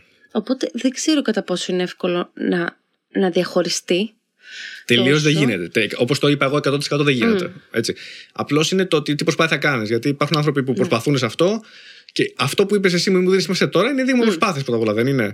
Ότι εγώ το καταλαβαίνω Ναι, ναι, ναι. και σου λέω, σε παρακαλώ, συγχώρεσαι με τώρα, γιατί μπορεί να πω και μια χαζομάρα παραπάνω, μην μου δίνεις σημασία. Ναι. Αυτό δείχνει άτομο που είναι σοφό και έχει καταλάβει τι γίνεται. Και είμαι εγώ που σου λέω όχι, γιατί έχω νεύρα τώρα και θα, αυτό που θα σου πω και, και ξέρεις. Δηλαδή, δεν γίνεται αυτό. Ναι, αλλά έτσι, Δεν γίνεται αυτό. έτσι όμως ταιριάζουν και οι άνθρωποι. Ξέρεις, θα βρεις έναν άνθρωπο που μπορεί να αντέξει και Αυτό. τον εύρο. Πόσο νεύρο είναι το θέμα. Γιατί και πάλι Ναι, ξέρεις, εννοείται. εγώ δεν. Όσο και να γνωρίσεις, όσο και. τέτοιο, Ο άλλος δεν πάει και σε άκρη του box τελείως, ξέρεις. Δεν γίνεται. 100%. Και, και εσύ δεν τον θες άκρη του box απ' την άλλη. Ποιος θέλει ένα σύντροφο, ποιος θα εκτιμήσει ένα σύντροφο που είναι σε άκρη του box και το δέχεται; Θα τον εκτιμήσει. Γιατί μιλάμε και υπάρχουν και οι τοξικές σχέσεις. Υπάρχουν και οι Ε, σχέσεις... βλέπεις, το είπες, τοξικές. Ναι, οι κακο... όχι. Υπάρχουν και σχέσεις κακοποιητικές που βλέπεις ότι είναι κάποια ζευγάρια μαζί 10, 15, 20 χρόνια. Μμ. Έρχονται σε εμάς, ας πούμε, σε ηλικία στα 60 και μας λένε ε, μου μιλάει πάντα άσχημα, μου ασκεί φοβερή λεκτική βία από πάντα. Αυτές οι σχέσεις δεν δημιουργούνται από τον έναν.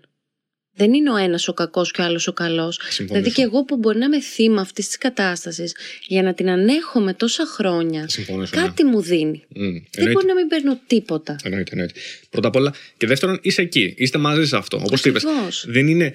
Όσο και πολλές φορές να θέλουμε να ξεχωρίζουμε το ρόλο του θήτη και του θύματος. Δηλαδή, θα πάει ο άντρας φίλου του, θα πει Άσε με τώρα με τη γυναίκα μου, αυτό το Νατάλο. Και θα του πούνε οι φίλοι του, «Ε, Ναι, μπράβο, δίκιο έχεις. Είναι, είναι το Νατάλο, είναι χύψη ζήτα επίθετα. Αντίστοιχα, η γυναίκα θα πάει στι φίλες της, άσε τι έχω πάθει με το ρεμάλι, το τέτοιο, το Νατάλο. Χύψη ζήτα. Ναι, οι φίλες, δίκιο έχεις. Και μετά το βράδυ θα πάνε και θα τα βρούνε μεταξύ τους. Και θα, είναι- θα είμαστε όλοι μια χαρά. Και θα ξαναγίνει αυτό, ξανά, ξανά, ξανά αυτό ένας τέρμονος κύκλος, ας πούμε. Ναι, ε, συμβαίνει, συμβαίνει. Το θέμα είναι μετά να κατανοήσεις ότι τι μπορεί να ανεχθείς, ποια είναι τα όρια. Ούτως ή άλλως η σχέση είναι μια μόνιμη πάλι, δεν μπορεί να είναι κάτι άλλο. Κάθε νομίζω προσωπική σχέση, είτε είναι φιλική, είτε είναι ερωτική, ειδικά ερωτική που είναι συντροφικό και μπορεί να συζητήσει με τον άλλον και οτιδήποτε, είναι μια πάλι. Είναι μια μόνιμη πάλι. Και κάτι ένα χαρακτηριστικό, ένα που ήθελα να θίξω τώρα μια που είπαμε και, το, και το συγκρουσιακό. Ε, έλεγε ένας ψυχολόγος ότι ρωτούσε μόνο το κοινό Μμμ. ότι λέει στατιστικά, αν θεωρήσουμε ρε παιδί μου ότι έχουμε 100, ε, πώς να το πω, 100 interactions, mm-hmm. το πούμε στα ελληνικά, 100 Αλληλεπιδράσεις. αλληλεπιδράσεις με κάποιον. Όχι απαραίτητα να μιλάς 100 φορές που θα μιλήσετε μία ώρα, αλλά 100 αλληλεπιδράσεις, όπως εσείς το, το ορίζετε με κάποιον. Ιδανικά, ποια, πώς θα θέλατε να είναι αυτές οι αλληλεπιδράσεις, δηλαδή μάλλον να το πούμε, να το πούμε αλλιώς. Πόσες από αυτές θα θέλετε να είναι θετικές, να έχουν μια θετική χρειά και πόσες μια λίγο πιο συγκρουσιακή αρνητική χρειά; Και έκανε μια μελέτη και έλεγε λοιπόν ότι, όπως λέει, μπορείτε να φανταστείτε, μια έρευνα μάλλον που είχε διαβάσει κάποια αποτελέσματα, αν είναι πάρα πολλές οι αρνητικές, ε, αργά ή γρήγορα το ζευγάρι θα οδηγηθεί σε, ή σε χωρισμό ή τέλος πάντων θα είναι μια αρκετά προβληματική τοξική σχέση. Δεν μπορεί να είναι, ξέρω εγώ, πάνω από ένα 50-60%. Μιλάμε μετά σε πνίγη. Μμ. Απ' την άλλη, αν είναι σχεδόν καθόλου οι, οι αρνητικές παύλα συγκρουσιακές, πάλι δεν σ' αρέσει, πάλι θα οδηγηθείτε στο χωρισμό λόγω βαρεμάρας. Όχι μόνο λόγω παρεμάρας και λόγω μη οικειότητας. Να ξέρεις ότι οι τσακωμοί, οι εντάσεις που υπάρχουν σε μια σχέση, αν σκεφτούμε αρχικά με ποιους τσακωνόμαστε. Εάν δεν έχουμε ένα σύντροφο. Με τους γονείς μας, με τα αδέρφια μας, με αυτούς. Ναι. Με τους φίλους, ακόμη πιο σπάνια. Δεν τσακωνόμαστε στον ίδιο βαθμό με τα αδέρφια μας και με τους φίλους. Ε, οπότε αυτό προσφέρει ένα βαθμό οικειότητας. Όταν εγώ με τον σύντροφό μου δεν συγκρουόμαστε σε τίποτα, σημαίνει ότι κάτι κρατάμε. Πράγματι. Άρα, εφόσον κρατάμε, σημαίνει ότι σιγά σιγά σε βάθος χρόνου χάνεται η οποιαδήποτε οικειότητα μεταξύ μας. Είμαστε τυπικοί. Ναι. Ναι, αλλά να σου πω κάτι λίγο πάνω σε αυτό και ένα αστείο. Δηλαδή, να σου πω, οποιοδήποτε, άμα σταματήσει στον δρόμο και με, και με βρεις με το αυτοκίνητο πάνω να πει ότι να μην το πάρω στραβά, απλά έχει οικειότητα μαζί μου. να νιώσω όμορφα. Σίγουρα, ομ- όχι, αλλά Όχι. σίγουρα δεν πρέπει να νιώσει άσχημα. Τουλάχιστον δεν το κράτησε μέσα του. Τώρα μιλάμε Να για του τις, πω, ε, αδερφέ, χώσε, χώσε, χώσε τώρα. για τις σχέσεις. Λογικά πρέπει να με αγαπάς πολύ. Αλλά και αυτό που λες ακόμα, Το ότι, δηλαδή πόσες φορές στη θεραπεία έρχονται άνθρωποι και, σου λέ, και μας λένε για τη δουλειά «Α, έχω τον τάδε, ξέρεις, πολλοί θύματα, ότι όλοι τα βάζουν μαζί μου, όλοι με κατηγορούν, όλοι και ξέρεις, όταν αρχίζουν και βλέπουν μέσω της θεραπείας ότι δεν έχει σχέση με εσένα αυτό, όταν αρχίζουν δηλαδή και βγάζουν από το μυαλό τους το κομμάτι της απόρριψης του προσωπικού και δουν ότι αυτός ο άνθρωπος είναι έτσι και το αποδέχομαι και δεν έχει να κάνει μαζί μου το ότι αυτός μπορεί να βρίζει από το πρωί μέχρι το βράδυ. Δεν βρίζει εμένα. Μπράβο, μπράβο. Πολύ σωστό. Δεν πρέπει να το παίρνεις ποτέ προσωπικά με την ένα πια. Ο άλλος μπορεί να είναι ότι είναι. Ε, κατά πόσο μετά εσύ μπορείς να έχεις αυτό που λέμε πιο thick skin και να πεις ότι εμένα δεν θα με επηρεάζει αυτό. Γιατί μετά δεν θα. θωρακίζεις τον εαυτό σου από πολλά άλλα, πολύ θόρυβο που υπάρχει τριγύρω σου. Γιατί μπορεί να υπάρχουν πολλές άσχημες συμπεριφορές. Αυτό που σου είπα και εγώ πριν στον δρόμο. Αν εγώ κάτσω μετά με τον οποιοδήποτε μπορεί να μου πει κάτι στον δρόμο, κάτσω και ασχοληθώ mm. ή με χαλάσει, τον εαυτό μου ε, χαλάω, όχι τον άλλον. Εννοώντας ότι άμα μπω στη δικασία να απαντήσω κι εγώ ή να βριστούμε, ε, συγγνώμη, αλλά μετά εγώ τη δική μου ψυχολογική, ψυχική υγεία καταστρέφω τελικά.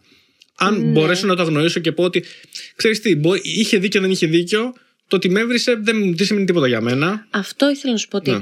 Και, και εκείνη την ώρα ακόμα μπαίνεις στη διαδικασία εσύ να σκεφτείς ότι ο άλλος του δρόμου έχει προσωπικά μαζί σου. δεν έχει προσωπικά μαζί σου. Όχι, αυτό λέμε. Καλά, αυτό εννοείται. Είναι, Δικό του, είναι δικό του θέμα. Αλλά το πώς θα το πάρω εγώ είναι δική μου ευθύνη. Πολύ σωστό. Και πόσο θα αφήσω να με επηρεάσει. Mm. Εάν δηλαδή είμαστε τώρα σε μια, δουλεύουμε σε μια καφετέρια και γίνεται της τρελής και έχουμε ε, μια ουρά από εδώ μέχρι απέναντι και ο ένας κάνει μια βλακία και ανταλλάξουμε μια πιο βαριά κουβέντα και κάτσω εγώ αυτό και, και το, το κάνω πάρω, θέμα, ναι. και το σκέφτομαι και το αναλύω και τσακωθώ και πάω μετά στο διευθυντή και... δηλαδή όλο αυτό δεν έχει λογική δηλαδή πάντα πρέπει να κοιτάω και τη συνθήκη που γίνεται μια σύγκρουση δεν έχει να κάνει δηλαδή, έχει να κάνει και με δικά μας βιώματα. Και εμείς στη θεραπεία βλέπουμε εντάσεις. Δηλαδή υπάρχουν φορές που οι θεραπευόμενοι εκνευρίζονται μαζί μας και εμείς αντίστοιχα. Μπορεί να θυμώσουμε με κάτι. Με μια καθυστέρηση, με το ότι μπορεί να μας πληρώσει, με κάτι που μας λέει το οποίο συγκρούεται πάρα πολύ με δικά μας κομμάτια. Και αυτό βέβαια, ναι. Δηλαδή οι συγκρούσεις υπάρχουν και εμείς ε, στην ψυχοθεραπεία, τουλάχιστον στο δικό μου το μοντέλο, τους προσκαλούμε και πολύ ότι ένιωσα ότι θύμωσες μαζί μου. Δηλαδή ε, το προσκαλούμε αυτό το πράγμα. Γιατί θέλουμε τα συναισθήματα να βγαίνουν. Είναι πάρα πολύ σημαντικό. Να βγαίνουν προς τα έξω.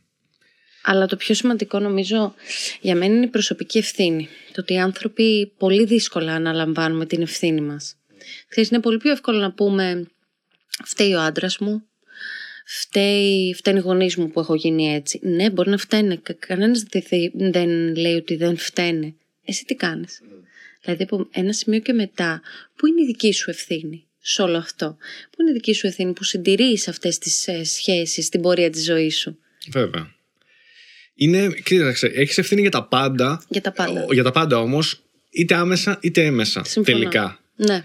Και είναι ωραίο να έχεις την ευθύνη. Γιατί ε, ε, για μένα, όταν αρχίζεις να αναλαμβάνεις την ευθύνη σε κάτι, αρχίζεις και αποκτάς και έλεγχο. Όταν λες ότι φταίει ο άλλος, είναι σαν εσύ να άγεσαι και να φέρεσαι από τον άλλον. Δηλαδή, ό,τι κάνει ο άλλος, έτσι θα είσαι και εσύ ψυχολογικά, ψυχικά, οτιδήποτε. Αν πω ότι όχι, την ευθύνη γι' αυτό την έχω εγώ. Ακόμα και για κάτι που θα κάνει ο άλλος. Την παίρνω εγώ την ευθύνη. Την παίρνω εγώ την ευθύνη και λέω τι μπορώ να κάνω εγώ. Ξαφνικά που έλεγχο τη ζωή σου, της κατάστασης. Ε, δηλαδή, Εννοείται. μεταστρέφεται πάρα πολύ αυτό. Και είναι πολύ σημαντικό. Σε όλα έχουμε ευθύνη. Ακόμα και σε πολύ αρνητικά γεγονότα στα οποία δεν έχουμε άμεση σχέση, έχουμε ευθύνη το πώς αυτό το γεγονός θα το πάρω στην πορεία της ζωής μου και θα το διαχειριστώ.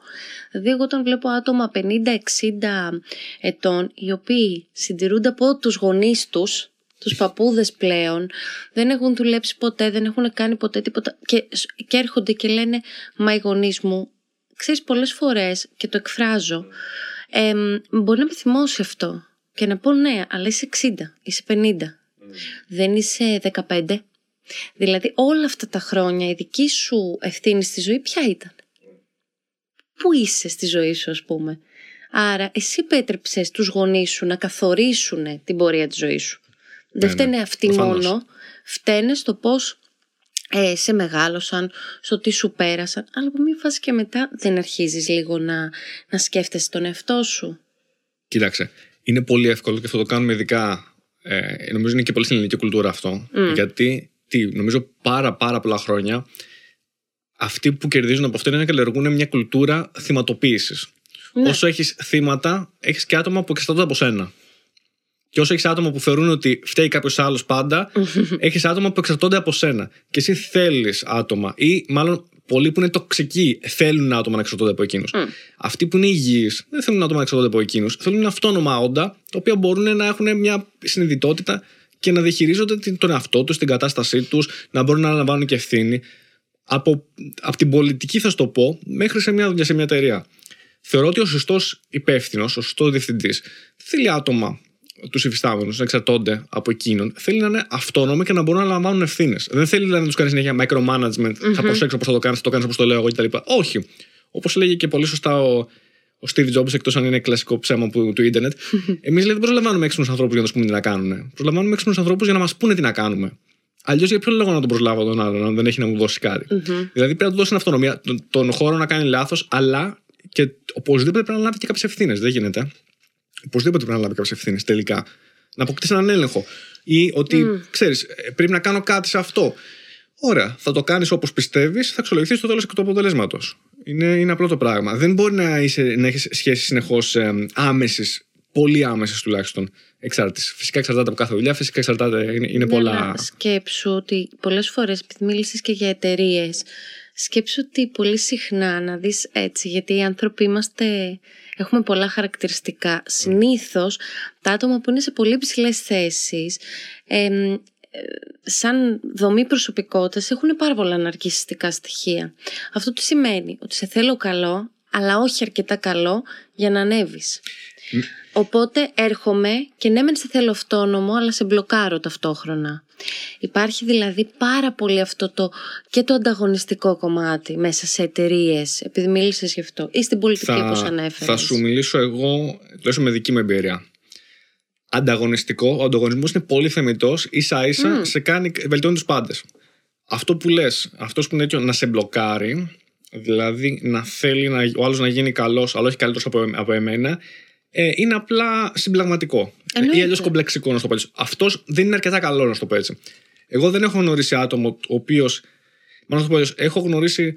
Ήμουν αρκετά τυχερός, παύλα το επιδίωξα και εγώ, να συνεργάζομαι επαγγελματικά με άτομα τα οποία τα θεωρώ πάρα πολύ καλοί σε αυτό που κάνουν, αλλά ταυτόχρονα επιλέγω και συνεργάτες οι οποίοι έχουν και κάποια άλλα αλφα χαρακτηριστικά που εμένα μου ταιριάζουν καλύτερα.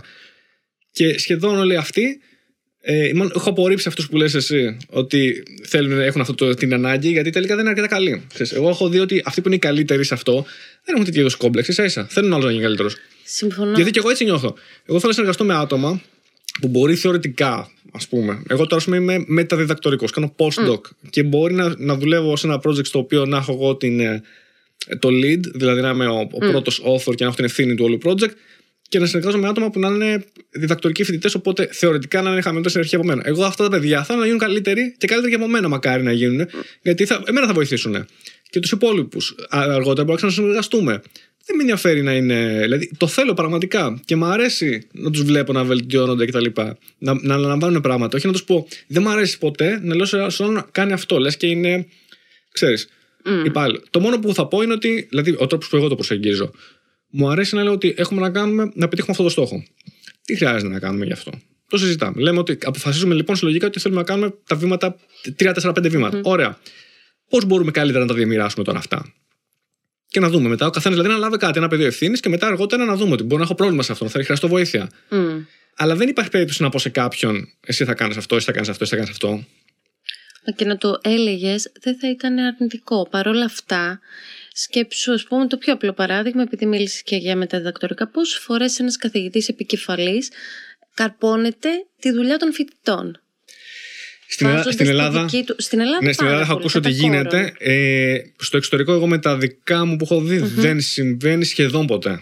Σχεδόν ποτέ. Ήδη μου ήμουν αρκετά τυχερό ώστε να μην συμβεί σχεδόν ποτέ. Ναι. Δεν το, έχω- ή- γιατί το έχω ακούσει κιόλας από άλλους συναδέλφους, γι' αυτό το λέω. Όχι μόνο αυστηρά με το, στο δικά μου, στη δική μου δουλειά, αλλά και με όλους τους συναδέλφους που έχω δουλέψει. Όσο είμαι στο εξωτερικό, δεν το έχω ακούσει σλο- σχεδόν ποτέ. Να πω ένα, ένα παράδειγμα. Στην Ελλάδα, όντως έχω ακούσει ότι σημαίνει κατά κόρονα. Εντάξει. Μμ. Ναι, ε, είναι λάθος. Τι να πω, να πω. ε, Δηλαδή τα προφανή θα πούμε. Τα προφανή δεν, δεν χρειάζεται να τα πούμε. Ναι, αλλά ξέρεις αυτό συμβαίνει και σε, άλλες, ε, και σε άλλα κομμάτια της κοινωνίας, όπως σε μια δουλειά.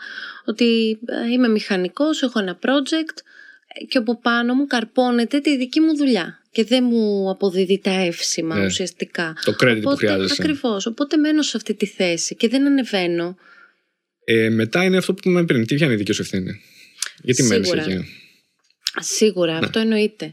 Πάντα υπάρχει προσωπική ευθύνη. Εγώ τη φέρνω πάρα πολύ. Δηλαδή, πα- πάντα θα ρωτήσω τους θεραπευόμενους μου, ωραία, εσύ τι Ναι. κάνεις; Ή ε, ξέρεις, έχουν πάρα πολύ την τάση να το πηγαίνουν γύρω-γύρω. Δηλαδή, πάρα, πάρα πολλές φορές θα δεις ότι μιλάνε για τη σύντροφο όλη τη διάρκεια. και δεν υπάρχουν πουθενά. Η σύντροφος με αυτό, αυτό, εκείνο. Ε, εσύ που είσαι σε όλο αυτό, μου Έλα, μιλάς ναι. τόση ώρα για άλλους ανθρώπους. Εσύ που βρίσκεσαι. Εν τω μεταξύ, αυτό το...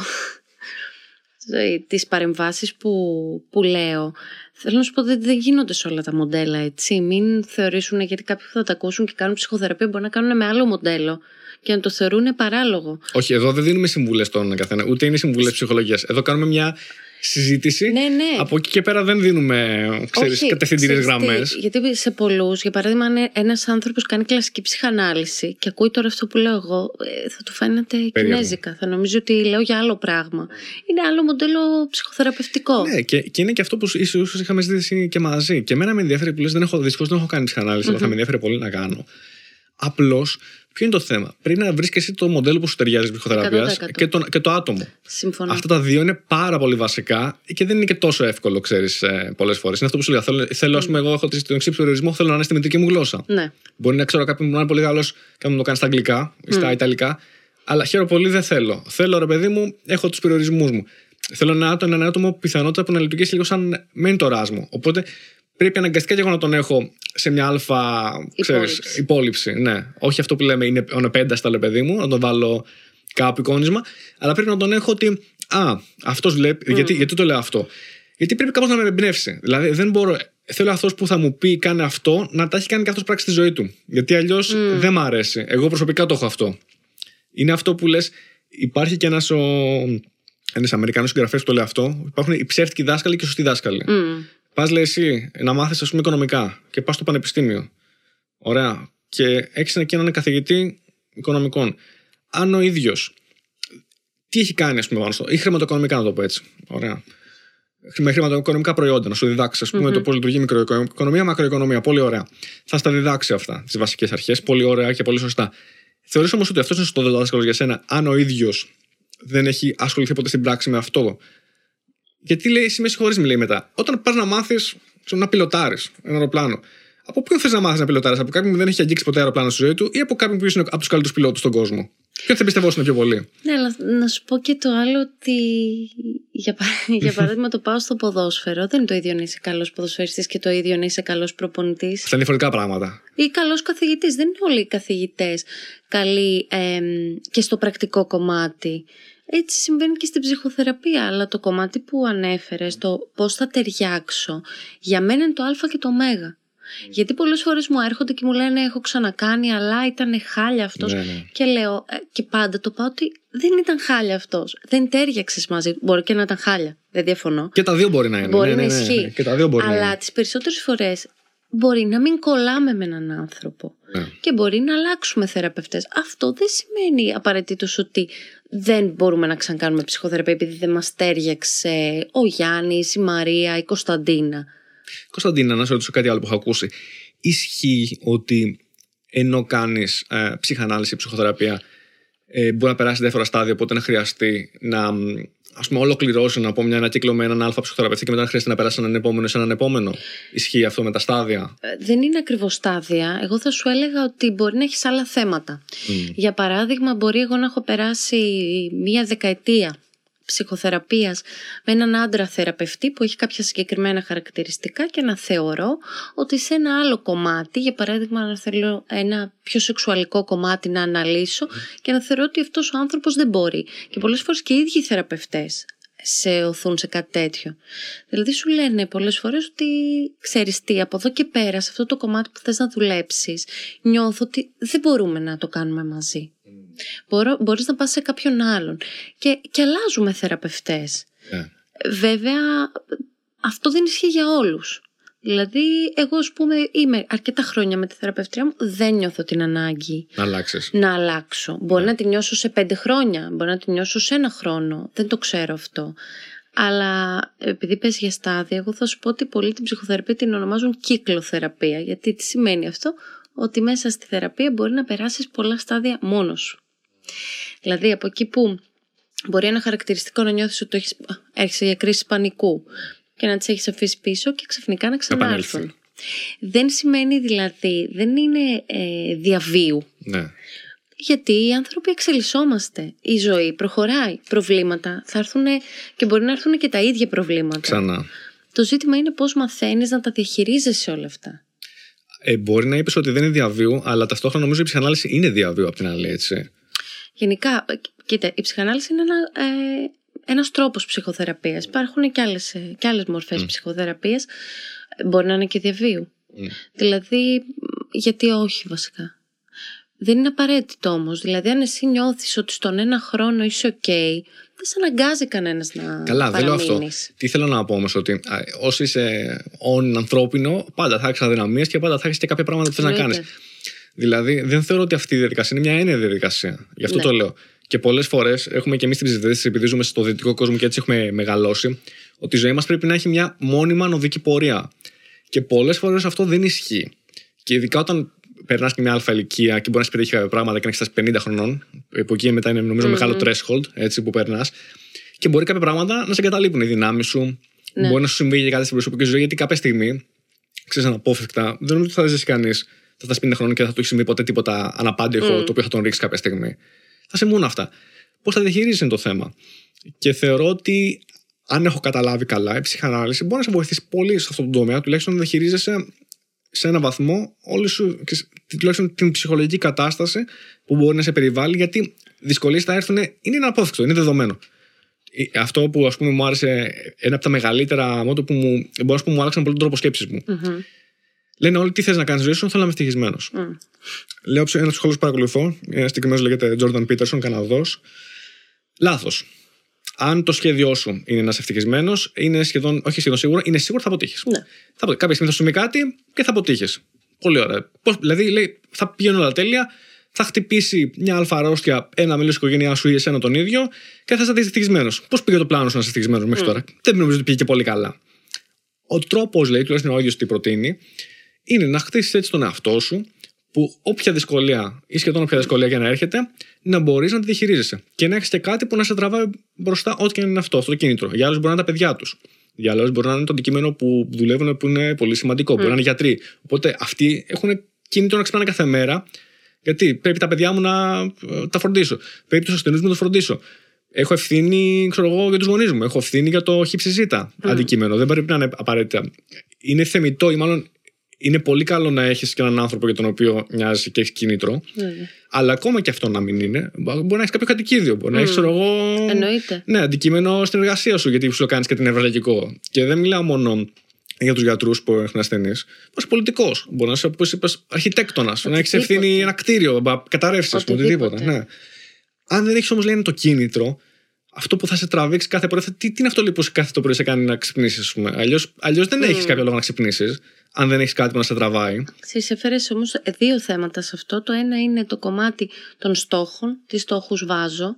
Γιατί όταν βάζω ε, κάποιους στόχους, αυτό που είπες, έναν ιδεατό στόχο, να είμαι ευτυχισμένος, να είμαι Ναι. πάντα καλά, να είμαι πάντα... Δεν θα τους πετύχεις ποτέ, θα ματαιώνεσαι μόνιμα. Ε, βέβαια. Ε, Το ένα κομμάτι είναι αυτό. Το άλλο κομμάτι είναι το ότι στην πραγματικότητα η ευτυχία από τι έρχεται, από την επίλυση προβλημάτων. Πώς αντιμετωπίζω το κάθε μου πρόβλημα και τι βήματα κάνω για να το ξεπεράσω; Την πρώτη φορά θα είναι πάρα πολύ δύσκολο. Τη δεύτερη, πολύ δύσκολο. Την τρίτη, την τέταρτη, τη δέκατη. Και πολλοί φαντασιώνονται ότι θα έρθουν στην ε, ψυχοθεραπεία και θα φεύγουν μέσα στην τρελή χαρά. Ε, όταν τους λέω στην πρώτη συνεδρία ότι κοίταξε να δεις, πρέπει να κοιτάξεις και μέσα σου, να δεις αν αντέχεις, το ότι θα υπάρχουν πάρα πολύ δύσκολες στιγμές. Μμ. Το ότι μπορεί να ανακαλύψεις πράγματα τα οποία μπορεί να σε κάνουν να καταρρεύσεις. Γιατί η ψυχοθεραπεία έχει αυτά τα σκαμπανεβάσματα και δεν είναι όπως, λες, όπως είναι και η ζωή, είναι και η ψυχοθεραπεία. Δεν έχει μία πορεία. Έχει πισωγυρίσματα, έχει μπρος πίσω συνέχεια, έχει κύκλους, έχει χιλιάδες πράγματα. Αλλά αυτό είναι το ζητούμενο, το πώς θα τα αντιμετωπίσεις όλα αυτά. Βέβαια. Και αυτό μαθαίνουμε και με τους θεραπευόμενους στην ψυχοθεραπεία.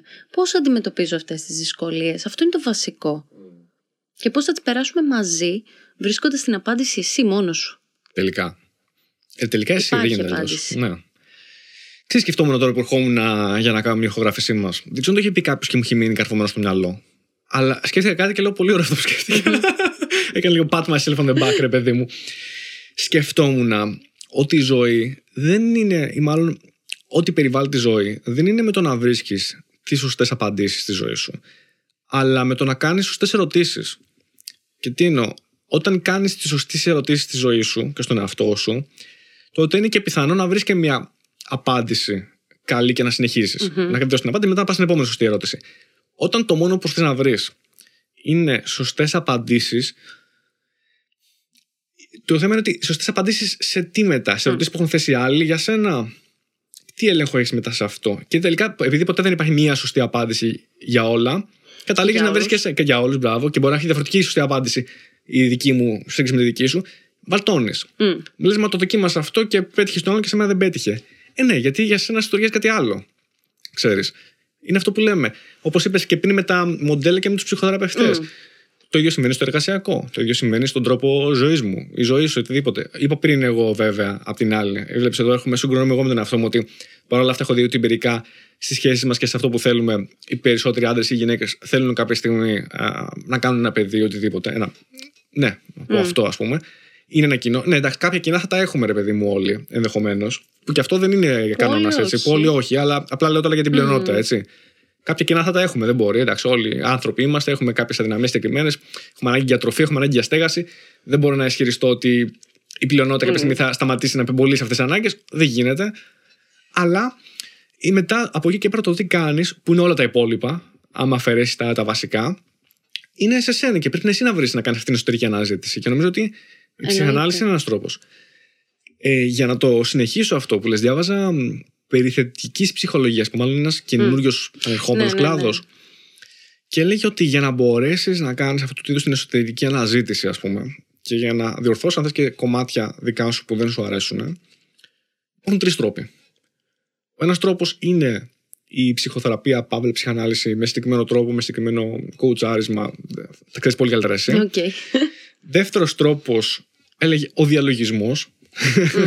Όσο και αν αυτό ακούγεται λίγο, ξέρεις, έχει λίγο μπει στην. Ειδικά στην κουλτούρα του πιο νέου, ο διαλογισμό ακούγεται λίγο αστείο. Λίγο λες και θα έχει στο μυαλό σου κατευθείαν ένα τύπο Ναι. ημίγυμνο να κάθεται ξέρεις, ο, ο κλαδόν και να κάνει κόλπα σε, σε ερήμου. Ναι. Που δεν είναι ακριβώς Όχι. αυτό. Γιατί Καμία και εγώ λίγο το έχω αναζητήσει και εγώ ίδιος έχω κάνει διαλογισμό και μου έχει, μου έχει αρέσει πάρα πολύ. Μάλιστα, να σου πω αλλιώς, ε, θεωρώ ότι έκανα διαλογισμό που είναι απλά δεν το καταλάβαινα Μμ. πολλές φορές. Δηλαδή, όταν είσαι μόνος σου, χαλαρώνεις λίγο, αδειάζεις το μυαλό σου και μπορεί ξαφνικά να σου έρχονται άλλα πράγματα, είναι ένας τύπος διαλογισμού. Άλλοι μπορούν να το κάνουν. Εγώ το κάνω δηλαδή. ε, Ακόμα και την ώρα που κάνω στον ντους, ας πούμε, που λένε ότι σου έρχονται καλύτερες ιδέες. Ε, είναι, κάτι τρόπος. τέτοιο. Είναι ένας τρόπος δικός μου. Μπορεί οπωσδήποτε να έχει άλλους τρόπους. Είναι η στιγμή που βγάζει το σκύλο του βόλτα Ναι. και έχει χρόνο να μιλήσει. Να ακούσει, το έχω ακούσει με ένα φίλο μου αυτό. Οτιδήποτε. Θες λίγο χρόνο και με τον εαυτό σου, θεωρώ εγώ. Ε, Με 100%. Αλλά και πάλι αυτές οι, οι τρόποι, ή μάλλον αυτοί οι τρόποι που ανέφερες, γιατί είναι διαφορετικοί; Δηλαδή, εγώ θα σου έλεγα ότι πολλοί θεραπευόμενοι μου κάνουν ε, διαλογισμό. Και έχ- έχει πολύ διαφορετική λειτουργία η ψυχοθεραπεία. Πολλές φορές έρχονται και με ρωτάνε ε, Κωνσταντίνε τι λες να κάνω ρέικι, να κάνω διαλογισμό, να διαβάσω το τάδε βιβλίο αυτοβοήθειας. Εννοείται. Εννοείται να κάνεις ό,τι σε βοηθάει. Παρ' όλα αυτά, επειδή αναφέρθηκα τώρα και στα βιβλία αυτοβοήθειας, πρέπει πάντα να έχουμε στο μυαλό μας ότι δεν είναι εξατομικευμένα. Μπορούν να σε βοηθήσουν σε ένα κομμάτι σκέψης σου, σίγουρα, και το έχω δει να, βοηθ- να βοηθούν ανθρώπους έτσι λίγο να αλλάζουν την οπτική τους. Όμως δεν είναι εξατομικευμένο. Δηλαδή η πηγή της δικής μου θυματοποίησης, της δικής μου κακομοιριάς ή του δικού μου ναρκισισμού ή της δικής μου έπαρσης υπάρχει τελείως διαφορετική βάση από τη δική σου. Και οι δύο μπορεί να διαβάσουμε αυτό το βιβλίο όμως. Δεν σημαίνει ότι θα βοηθηθούμε όλοι. Είναι όπως με τα οικονομικά βιβλία. Είναι επιτυχημένος, ξέρω εγώ. Ναι. Ναι, μπορεί να σε βοηθήσει σε έναν βαθμό. Άμα ήταν έτσι όμως όλοι οι άνθρωποι που το είχαν διαβάσει, θα ήταν δισεκατομμυριούχοι. Ναι. Οπότε λειτουργεί πολύ διαφορετικά. Γι' αυτό λέμε, ξέρεις, πολλές φορές μας λένε «Α, δεν απαντάτε πολύ ξεκάθαρα». Ε, εμείς οι ψυχολόγοι δεν απαντάτε πολύ ξεκάθαρα στο, στην τάδε ερώτηση. Ναι, γιατί για να σου απαντήσω πολύ ξεκάθαρα θα πρέπει να έχω το ιστορικό σου, θα πρέπει να σε βλέπω καιρό, να ξέρω εσύ τι αναζητάς. Δεν μπορώ να σου δώσω μια γενική απάντηση που ισχύει για όλους. Καλά, Μακάρι αυτό- να ισχύει αυτό. Θα ήμασταν όλοι τέλεια, Ναι, ναι, ναι. ευτυχισμένοι. Δεν γίνεται. Κοίταξε, εγώ ο τρόπος που αντιμετωπίζω τα βιβλία γενικότερα, όχι αυτοβοήθειας, Μμ. γενικότερα, είναι ότι τι είναι ένα βιβλίο, είναι οι σκέψεις ενός ατόμου. Μμ. Ε, Αποτυπωμένες γραπτός. Αυτό είναι. Είναι σκέψη. Μπορεί να σε βοηθήσει, να σου αλλάξει την ανατολική. Μπορεί να σε Σίγουρα. εκνευρίσει, μπορεί να σε φέρει σε σύγκρουση. Μπορεί οτιδήποτε. Αλλά αυτό είναι. Σου δίνει μια άλλη οπτική. Το τι εσύ μετά, μετά ο ίδιος μπορείς να. Όχι απαραίτητα να υιοθετήσεις, αλλά να σκεφτεί μόνος σου. Να πεις ότι είπα αυτό.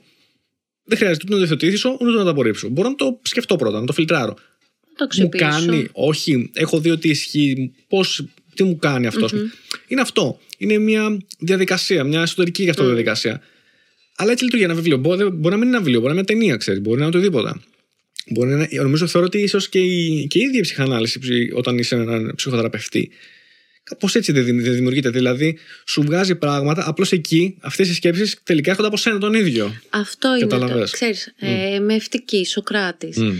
Από σένα θα βγει η απάντηση. Δεν θα βγει από μένα. Ξέρεις, όλοι έρχονται και σου λένε ε, σκέφτομαι να χωρίσω. Τι λες; Ναι, ναι. Δεν θα σου πω ποτέ. Δεν θα σου πω ποτέ χώρισε, μη χωρίσεις. Και οι λόγοι είναι σαφέστατοι. Αρχικά είναι ότι εσύ ο ίδιος έχεις την απάντησή σου. Και δεύτερον, οποιαδήποτε συνέπεια δεν θα την υποστώ εγώ, θα την υποστείς εσύ. Οπότε πρέπει να είναι πολύ συνειδητή η απόφασή σου. Ξέρεις, θυμάμαι ένας καθηγητής που μου έλεγε πολύ χαρακτηριστικά ένα πείραμα που κάνει με τους θεραπευόμενους που ε, λέει κορώνα θα πάω θέατρο, Ναι. γράμματα θα πας κινηματογράφο εφόσον αυτό θες. Και το ρίχνει και λέει τι φαντάζεσαι ότι θα είναι θέατρο. Ωραία, θέατρο θα πας. Και δεν στο δείχνει ποτέ. Γιατί η απάντηση υπάρχει μέσα σου. Σε οποιοδήποτε ζήτημα. Το ζη- Η διαφορά είναι, γιατί και αυτή είναι μια ερώτηση, ότι γιατί να μην τα πω σε ένα φίλο μου, ότι ο φίλος σου δεν είναι εκπαιδευμένος αφενός το να σε ακούει, με τον ίδιο τρόπο που θα σε ακούσω εγώ, αφετέρου το να σου κάνει συνδέσεις, δεν μπορεί να στις κάνει ποτέ ένας άνθρωπος ο οποίος δεν έχει καμία γνώση πάνω σε αυτό. Και στόχος μας είναι μελλοντικά να κάνεις μόνος σου αυτές τις συνδέσεις. Αλλά κάποιος πρέπει να σου μάθει τον τρόπο να το κάνεις αυτό. Εκτός από αυτόν τον τρόπο που είναι πολύ ωραίο που είπες με, το, με το νόμισμα. Μμ. Ε, γιατί τελικά δείχνει ότι είναι αυτό που λένε ότι ρίξει το νόμισμα και μετά αυτό που πραγματικά θες να έρθει, ε, αυτό είναι που Το θέλεις. λες. Ναι. Κάποιες άλλες φορές όμως δεν είναι τόσο απλό. Μμ. Δηλαδή. Αυτό είναι πρέπει- πάρα πολύ δύσκολο που σου λέω. Δεν είναι απλό καθόλου. Α, εγώ λέω ακόμα πιο. Θα σου πω ένα άλλο παράδειγμα που είναι στο μυαλό. Δεν θυμάμαι ποιος το έχει κάνει. Ο Δαρβίνο το έχει κάνει. Όταν ήθελε να αποφασίσει, ή κάποιος άλλος επιστήμονας ήταν. Όταν ήθελε να αποφασίσει να παντρευτεί ή όχι μια συγκεκριμένη γυναίκα. Αποφάσισε να κάνει μια λίστα. ναι. Με θετικά και αρνητικά. το έχω δει και στα φιλαράκια πιάνει αυτό, δεν αυτό. πήγε πολύ καλά. Πουθενά δεν πάει καλά αυτό. Κοίταξε. Ε, δεν είμαι σίγουρος γιατί κάποιες φορές ε, το κάνεις γιατί σου δίνει χρόνο. Όχι, ε, δεν έκανε μια λίστα με θετικά αρνητικά και είπε, άστο τώρα με τη σύζυγο συγκεκριμένα που έκανε. Ε, αλλά παράδειγμα, μπορώ εγώ να, έχω, να επιλέξω ρε παιδί μου, θα κάνω την Α δουλειά ή Β δουλειά. Ή έχω μια, έχω, είμαι μπροστά σε δύο εταιρείες οτιδήποτε. Ποια είναι τα θετικά και ποια είναι τα αρνητικά με την κάθε περίπτωση. Αυτό δεν εμπλέκεται συναισθηματικά. Δηλαδή έχει άλλο. Ναι, υπόβαθρο. αλλά η απόφαση του να παντρευτεί μια γυναίκα για εκείνον είχε επεκτάσεις όχι συναισθηματικές μόνο, Ναι. Αλλά και το τι θέλει να κάνει γενικά. Μπορεί, για παράδειγμα, να ήθελε να κάνει παιδιά, οπότε μπαίνει στη θετική λίστα. Μπορεί όμως ταυτόχρονα να σημαίνει ότι είχε λιγότερο χρόνο για την έρευνά του, οπότε αυτό έμπαινε στα μείον. Οπότε προσπαθούσε να, παντρευ- να αποφασίσει αν θα παντρευτεί ή όχι. Ίσως να ήταν και απόφαση πιο πολύ όχι της συγκεκριμένης γυναίκας, αλλά της απόφασης να παντρευτεί ή όχι. Ναι. Ο ίδιος. Απλώς τώρα έλεγε για τη συγκεκριμένη γυναίκα, ας πούμε. Που ήξερε και λίγο κάποια χαρακτε- χαρακτηριστικά της. Τελικά ο ίδιος είχε τη λίστα λοιπόν και αποφάσισε, ενώ έβλεπε τα θετικά και τα αρνητικά, ε, να κρατήσει τη λίστα και να την ανανεώνει, να κρατήσει και μια εβδομάδα τουλάχιστον μέχρι να αποφασίσει τι θα κάνει. Και τον βοήθησε αυτόν. Και τελικά αποφάσισε να παντρευτεί, αν και τα αρνητικά ήταν μεγαλύτερα περισσότερα. Γιατί, γιατί, γιατί αυτά που βάζει στη λίστα δεν είχαν όλη την ίδια βαρύτητα, αυτό κατάλαβε. Εννοείται. Ό- Όταν τελικά, ακόμα και ένα στοιχείο μπορεί να έχει τόσο βαρύ- βαρύ- βαρύτητα που για σένα θα είναι αυτό που θα αποφασίσει τελικά τι θα κάνεις. Ναι, και θα σου πω και το άλλο που το λέω για άλλο. Ε, δεν θυμάμαι σε ποιο βιβλίο, ε, το πώς πολλές φορές, ξέρεις, επιμένουν πάρα πολύ θεραπευόμενοι στο να τους βρούμε λύση. Και μια φορά έλεγε ο Γιάλο μου ότι μπήκα στην, έπεσα σε αυτή την παγίδα. Είχα ένα θεραπευόμενο που ήταν ανάμεσα σε δύο γυναίκες. Η μία την έβλεπε μία φορά mm. τους δύο μήνες. Με την άλλη ήταν κάθε μέρα, ήταν πιο τρυφερή πιο... κτλ. Οπότε ο Γιάλο μου τον είχε κουράσει τόσο πολύ αυτή η διαδικασία του πες μου τι να κάνω, που στο τέλος του λέει ρε παιδί μου, μείνε με αυτή που τη βλέπεις πιο συχνά. Δηλαδή, για όνομα του Θεού. Στην πορεία όμως κατάλαβε και μέσω της ψυχοθεραπείας ότι αυτός ο άνθρωπος δεν είχε ανάγκη αυτά που εγώ βλέπω λογικά για εσένα ότι σου ταιριάζουν.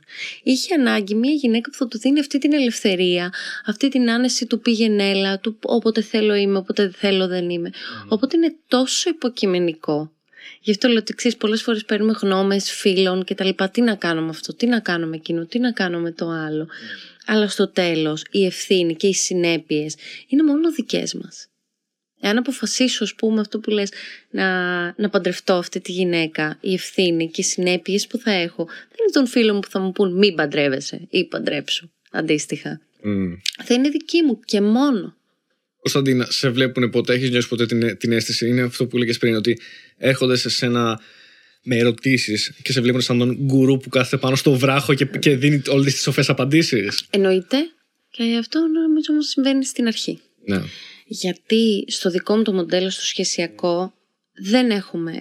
Θεωρούμε ότι υπάρχει μια ισοτιμία. Δεν έχουμε αυτή τη σχέση του εγώ είμαι ο ειδικός και εγώ θα στα μάθω όλα. Έχουμε αυτή την, ε, τη διαρκή συνδιαλλαγή με τον άλλον και εσύ μου μαθαίνεις πράγματα. Και εσύ με βοηθάς να δω τον τρόπο που σκέφτεσαι. Δεν το κάνω από μόνη μου. Δεν μπορώ να το κάνω από μόνη μου. Είναι πάρα πολύ σημαντικό να μου δίνεις τα στοιχεία, να με βοηθάς, να μου φωτίζεις σκοτεινά σημεία που μπορεί να μην είχα σκεφτεί, να διαφωνείς μαζί μου. Να δέχομαι το λάθος μου, πάρα πολύ βασικό. Να δέχομαι ότι αυτή η ερμηνεία μου ήταν μια βλακεία. Ήταν μια δική μου σκέψη ή είμαι θύμωσες αντίστοιχα. Αυτό όμως, ειδικά στην αρχή, πάρα πολλοί θεραπευόμενοι έχουν την ανάγκη να σε εξειδανικεύσουν. Δηλαδή, άμα δεις, ας πούμε, κάτι εικόνες που κάνουν οι θεραπευόμενοι, το πώς μας φαντασιώνονται. δηλαδή, θυμάμαι ότι, ας πούμε, μια φαντασίωση που, είχαν, που είχε ένας ε, θεραπευόμενος ήταν ότι εγώ κάθε Σάββατο πηγαίνω στο Χίλτον και πίνω κοκτέιλ. Δηλαδή ότι ε, εγώ λειτουργώ μόνο, ξέρεις, σε τέτοια περιβάλλοντα που δεν είχε καμία σχέση ναι. με την πραγματικότητα. Αλλά το έχει ανάγκη αυτός ο άνθρωπος να με φαντασιώνεται όπως εκείνος έχει το wow στο μυαλό του. Ναι, γιατί αυτός αυτό έχει ανάγκη. Για ποιο λόγο αυτό, όμω πώς συνδέεται, ότι η εικόνα που έχει για σένα, ναι. για να του κάθεται καλύτερα στον ίδιο; Για ποιο λόγο, δεν, αυτό δεν, κατάλαβα. Η φαντασίωση φτιάχνεται μέσα στη συνεδρία. Ναι. Δηλαδή το πόσο άλλο σε εξειδανικεύει. Εγώ μπορεί να έχω ιδανικό στο μυαλό μου κάτι πολύ συγκεκριμένο. Έρχομαι οπότε σε έναν θεραπευτή, ο οποίος ταιριάζει με αυτή την εικόνα του ιδανικού, του αλάνθαστου, του ανθρώπου που έχει πάρα πολλά λεφτά, πάρα πολύ βασικό για πολλούς ανθρώπους αυτό, που βγάζει άπειρα χρήματα και το, δεν τον ενδιαφέρει τίποτα, που κάνει ζωάρα αυτό που λέμε, που πάει κάθε καλοκαίρι στη Μύκονο. Ε, πολλοί θεραπευόμενοι έχουν αυτή την ανάγκη θέλουν να είσαι ιδανικός. Οπότε τους το κρατάς. Υπάρχουν άλλοι θεραπευόμενοι όμως που θέλουν να είσαι πιο ανθρώπινος. Δηλαδή άμα δεις Εμά του θεραπευτές από τη μία συνεδρία στην άλλη, εγώ προσωπικά δεν έχω καμία σχέση. Υπάρχουν ε, θεραπευόμενοι που είμαι πολύ πιο μανούλα, πολύ πιο γλυκιά, πολύ πιο τρυφέρη. Υπάρχουν θεραπευόμενοι που μπορεί να τους ταχώσω, πολύ πιο απόλυτοι, πολύ πιο απότομοι. Οπότε ξέρεις, καμία συνεδρία δεν είναι ίδια με μία άλλη. Το κατάλαβα. Ποτέ.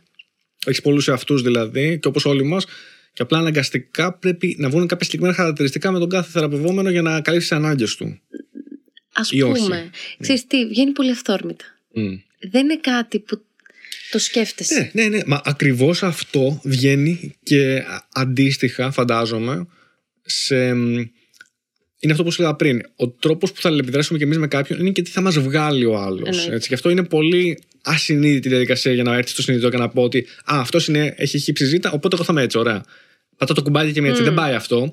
Είναι πολύ αυτόματη διαδικασία. Είναι πώς ταιριάζεται με τον άλλον και τι ακριβώς βλέπει ότι έχει ανάγκη τελικά ο άλλος. Γιατί εσύ φαντάζομαι ότι τελικά λειτουργείς για, το, για να βελτιωθεί ο ίδιος θεραπευόμενος. Ναι. Που τελικά αυτός θα, Πάντα. θα, θα πετύχει την βελτίωση, δεν θα του πεις εσύ τι θα κάνει. Ή δεν μπορείς να κάνεις εσύ κάτι για αυτόν ε, άμεσα, σαν πράξη. Ο ίδιος πρέπει να κάνει τις πράξεις που χρειάζεται να κάνει. Εννοείται. Μπορείς να κάνεις ε, ψυχοθεραπεία 15 χρόνια και να μην αλλάξεις το παραμικρός στη ζωής σου. Αλλά να κάνεις. Δηλαδή να έχεις μάθει τόσο καλά τον εαυτό σου, να τον ξέρεις απ' έξω. Ξέρεις γιατί κάνεις το κάθε τι και να μην έχεις αλλάξει το παραμικρό. Η αλλαγή ε, χρειάζεται πράξη από σένα. Εγώ δεν θα έρθω να σε πάρω από το χέρι, να σε πάω να γνωρίσεις γυναίκες. Ναι. Δεν γίνεται να στο κάνω αυτό. Παρ' όλα αυτά, εγώ ως γυναίκα μπορώ να λειτουργήσω σαν μία συνδιαλλαγή με μία γυναίκα για να δούμε πώς το κάνεις. Ή Ναι. αντίστοιχα ε, η ομάδα. Πολύ βασικό η ομάδα. Και να σου πω- θα σου πω τώρα κάτι έτσι για, για πλάκα. Εγώ, μια από τις καλύτερες συμβουλές που έχω ακούσει όσον αφορά τι σχέσει ανδρών με τη γυναικών, τους άντρες που θέλουν να γνωρίσουν οι γυναίκες, είναι λέει, τα μόνα άτομα που δεν πρέπει με τίποτα να ακούσετε για συμβουλές για γυναίκες είναι οι γυναίκες. Μμ. γιατί, γιατί; αν ξέραν τι θέλανε, θα το βρίσκαν οι ίδιες από μόνες τους. Κατάλαβε ευτυχισμένες. Είδες όμως, εγώ δεν σου λέω αυτό. Εγώ σου λέω το- σαν πρότυπο. Δηλαδή, το πώς αλληλεπιδράς μαζί μου. Το αν, για παράδειγμα, είσαι πολύ επιθετικός στη θεραπεία. Αν είσαι πολύ επιβλητικός. Εάν με εξειδανικεύεις τόσο πολύ και μετά με ματαιώνεις. Εάν με κράζεις. Εάν, εάν, εάν. Ξέρεις, όλα αυτά, ε, ή μάλλον ό,τι συμβαίνει μέσα στη θεραπεία, συμβαίνει και στη ζωή σου. Και ας μην το καταλαβαίνεις. Σίγουρα. Και Σίγουρα. στις ομάδες είναι πάρα πολύ αυτό. Δηλαδή, αν τα ζητήματά μας είναι έτσι πιο κοινωνικά, έχουμε ζητήματα στην αλληλεπίδρασή μας με τις γυναίκες, με τους άντρες. Μια ομάδα μπορεί να σου δείξει κομμάτια τα οποία δεν είχες φανταστεί. Μμ. Δηλαδή, εγώ νιώθω ότι είμαι απίστευτα δοτικός, ότι δείχνω τα συναισθήματά μου και σου λέει η ομάδα, «Ρε εσύ, τι, τι, εγώ δεν έχω δει κανένα συνέστημα από σένα. Ή να σου λέει, εγώ σε αγαπάω. Τι, μέχρι χτες με έβριζες ας πούμε. Ξέρεις ότι μπορεί να έχεις μια τελείως διαφορετική εικόνα για τον εαυτό σου. Από ότι θα σου καθρεφτήσουν γύρω. Είτε αυτή είναι σε ατομική συνεδρία, είτε αυτή είναι σε ομαδική συνεδρία. Είναι κάθε άνθρωπος είναι διαφορετικός, γι' αυτό και δεν μπορούν να δοθούν απαντήσεις στο σύνολό τους. Όλοι κάνουμε αυτό. Πάντως, περί της εικόνας που έχουμε τον εαυτό μας, ε, αυτό με έχει απασχολήσει πάρα πολύ. Είναι το πόσο θεωρούμε εμείς ότι είμαστε πάντα καλοί Μμ. και πάντα υπάρχουν κάποιοι λίγοι που είναι πάντα κακοί. Ναι. Ξέρεις. Ε, έχω σκεφτεί πολλές φορές και εγώ ίδιος έβαλα λίγο τον εαυτό μου γιατί άκουγα τον Τζόρνταν Πίτερσον που το έλεγε τι θα έκανα αν ήμουν στη θέση των δεσμοφυλάκων του Auschwitz Μμ. ή οποιοδήποτε στο, στο, στο οποίο στην κέντρωση τότε. Πόσο εύκολα θα έλεγες ότι ρε εσείς μήπως αυτό που κάνουμε δεν είναι και πολύ σωστό. Πόσο εύκολα θα έκανες κάτι γι' αυτό. Πόσο εύκολα δεν θα ακολουθούσες αυτό που σε διέταζα να κάνεις. Πόσο καλοί ήταν αυτοί οι άνθρωποι. Μετά, όταν τελειώνανε ό,τι κάνανε, πηγαίνανε σπίτι στις οικογένειές τους και ήταν, ξέρω εγώ, στοικοί γονείς, ήταν καλοί με τους φίλους τους και με τους αδερφούς τους κτλ. Τι θέλω να πω. Νομίζω το έχει πει και ο Γιούγκ ε, πολύ σωστά αυτό. Αν δεν ανακαλύψεις τη σκιά σου, δηλαδή δεν βρεις τον κακό εαυτό σου, γιατί κάποιος λέει που είναι απλά που πιστεύει ότι ο, ο ίδιος είναι καλοκάγαθος, κατά 9% κάνει λάθος. Κανείς δεν είναι καλοκάγαθος.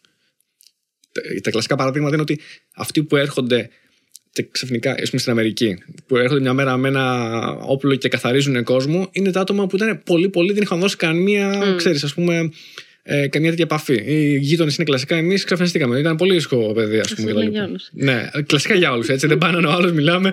Ο άλλος παίζει να ήταν ε, σαν το Statham, ας πούμε, να μπαίνει μέσα και να κα- καθάριζε κόσμο. Δεν είχε δώσει ποτέ δικαιώματα. Σε κάνει. Εμείς ε, πέσαμε από τα σύννεφα όλοι. Λοιπόν, άλλη μια φράση που ακούγεται πολύ συχνά τώρα, πέσαμε από τα μπορώ. σύννεφα. Λοιπόν, αλλά τέλος πάντων, τι θέλω, που, τι θέλω να, πού θέλω να καταλήξω.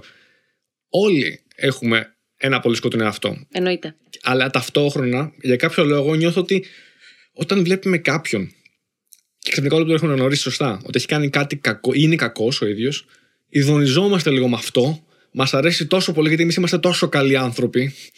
Το οποίο είναι τελικά. Έτσι είναι. Ναι, αλλά είναι και το, η μεγαλύτερη πλάνη γιατί δεν έχει ανακαλύψει και εσύ ο ίδιος τι είσαι ικανός να κάνεις. Και πρέπει γιατί, αν δεν το ανακαλύψεις εσύ, θα σε ανακαλύψει αυτό μπορεί. Και αυτό είναι πολύ κακό. Όχι μπορεί. Α, θε, σίγουρα πιστεύεις. Θέλω να σου πω ότι ε, τώρα έφερες και ένα θέμα που είναι και πολύ επίκαιρο. Δηλαδή το κομμάτι του πώς ειδονιζόμαστε με το να στοχοποιούμε, ξέρεις τον κακό. Ναι. Και να ε, βλέπουμε διαρκώς, ξέρεις, τις εξελίξεις και πόσο κακός, γιατί αυτομάτως όταν κάποιος είναι πολύ κακός, εμείς είμαστε πολύ καλοί. Ή όταν κάποιος είναι πολύ χαζός, αυτομάτως εμείς είμαστε ξυπνότεροι, για να μην το πάμε στο καλός κακός. Μπράβο, μπράβο, είναι το ίδιο πράγμα. Δεν υπάρχει, εγώ θα σου πω δεν υπάρχει άνθρωπος που να μην έχει μέσα του και αρνητικά στοιχεία. Δεν υπάρχει άνθρωπος που να μην έχει φθόνο, που να μην έχει κάποιοι, ε, τα έχουμε σε διαφορετικά ποσοστά μέσα μας ή τα διαχειριζόμαστε διαφορετικά. Αλλά όλοι τα έχουμε. Αλλά δεν γίνεται να μην υπάρχουν αρνητικά συναισθήματα. Γιατί είμαστε θεοί; Ακόμα και οι θεοί είχαν πολύ μεγάλες δυναμίες, αν θυμάμαι καλά, από τη μυθολογία. Οπότε, ναι, όχι. βλέπεις, ακόμα και στους είχαμε αποδώσει, γιατί Ε, βέβαια. ουσιαστικά αυτό είναι. Δεν είμαστε όμως τέλειοι. Δεν γίνεται να είμαστε καλοί με όλους, να τους αγαπάμε όλους. Δηλαδή, εγώ όταν το βλέπω αυτό, τρελαίνομαι όταν μου το λένε. Ναι, λες και είσαι χάιντι στο λιβάδι και αγαπάς όλα τα ζωάκια τους. Προφανώς και δεν γίνεται. Προφανώς και δεν Και για γίνεται. μένα όταν μου λένε Αχ, εσύ το έχεις κάνει αυτό. το- Λέω το- στη θεραπεία πάντα λέω τόσο τέλεια είμαι. Μμ, Είμαι τέλεια. μμ. Ξέρεις, το, το βάζω στο χιούμορ για να καταλάβει και ο άλλος πολλές φορές ότι δεν, δεν είναι τα πράγματα τόσο ιδανικά. Ναι, ναι, ναι. Δεν είναι τα πράγματα τόσο τέλεια. Δεν υπάρχει αυτό. Οι τέλειες σχέσεις που έχουμε στο μυαλό μας πολλές φορές με άλλους ανθρώπους, είτε αυτές είναι φιλικές, είτε είναι ερωτικές, θα υπάρχουν απογοητεύσεις και από εμάς, αν σκεφτούμε όλο το παρελθόν μας, τις ερωτικές μας σχέσεις, ναι, θα υπάρχει ένας άνθρωπος που να μας ε, συχαίνεται. Μην θα συγχαίρει τώρα κι εσύ. Είσαι Δεν θα υπερβολική. υπάρχουν. Πιθανότατα. ή που θα μας θεωρούν, που θα μας Ναι. αναπολούν και θα λένε πω αυτός ο βλάκας ή αυτή η χαζή. σίγουρα, σίγουρα. Εσύ, σίγουρα, εντάξει. Οπότε Ναι. δες πώς οι αλληλεπιδράσεις, εγώ θεωρώ κάτι για τον εαυτό μου. Δες πώς είμαι με έναν άνθρωπο και πώς είμαι με έναν άλλον άνθρωπο. Ναι, ναι, ναι, ναι. Και στη δουλειά ακόμα, έτσι. Με έναν συνάδελφο μπορεί να τα πάω τέλεια και να είμαστε μια χαρά και να κάνουμε χαβαλέ και να είναι όλα ωραία. Και με έναν άλλο να μην μπορώ να τον βλέπω. Μμ. Αυτό τι εικόνα θα έχει για μένα. Της καλούλας που έχει ο άλλος, Όχι, σε καμία περίπτωση. Ναι. Οπότε δεν είμαστε απόλυτα καλοί, δεν είμαστε απόλυτα κακοί. Τα έχουμε όλα. Το ζήτημα είναι πώς τα ρυθμίζουμε και το να μην κάνουμε κακό σε κάποιον άλλον με τη συμπεριφορά μας. Αυτό ήθελα να πω ότι όταν έχεις ανακαλύψει ή τουλάχιστον προσπαθείς να ανακαλύψεις τα αρνητικά σου κομμάτια ή τα πιο σκοτεινά, ξέρεις, το να απλά να τα αποθήσεις, δηλαδή σου έρχεται μια άσχημη σκέψη, το να απλά να την αποθήσεις δεν λειτουργεί, θεωρώ. Πρέπει να καταλάβεις γιατί σου έρχεται, να, γιατί όταν. Ε, να καταλάβεις από πού έρχεται με λίγα λόγια. Γιατί όταν το καταλάβεις αυτό, μπορείς πιθανότατα αργότερα να το ελέγχεις κιόλας. Και θεωρώ ότι τελικά ο χρήσιμος άνθρωπος δεν είναι αυτός που είναι ο άκακος. Ο χρήσιμος άνθρωπος είναι αυτός που μπορεί να γίνει κακός, αλλά το ελέγχει σχεδόν απόλυτα, οπότε γίνεται και χρήσιμος τελικά. Ναι, αυτός που έχει ανακαλύψει ουσιαστικά τα αρνητικά του κομμάτια και ξέρει πώς να τα δουλέψει.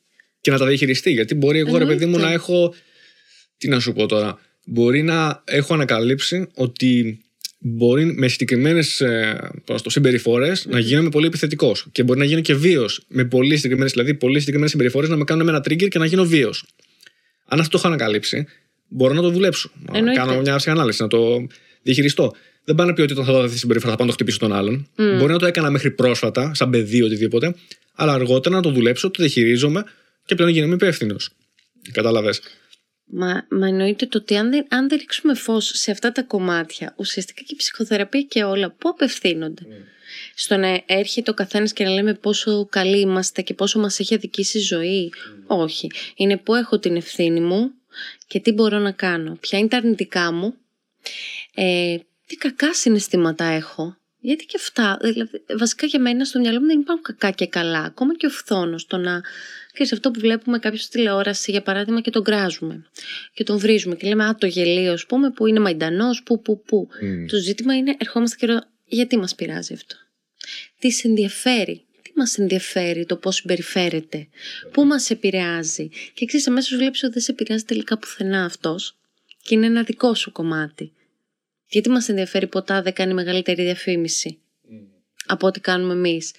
Δηλαδή όλα αυτά τα κομμάτια, εάν δεν τα δουλέψεις, είναι τυφλά σημεία Mm. στη ζωή σου και πάντα θα ε, έρχονται ως εμπόδια.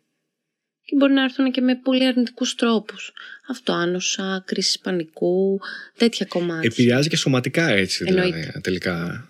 Όλα ή μπορεί και- να επηρεάσει. Εννοείται. Και όλες οι αποθήσεις που είπες πριν που κάνουμε, ε, συμβαίνει κάτι κακό, έλα μωρέ, ας δούμε το θετικό, άστο.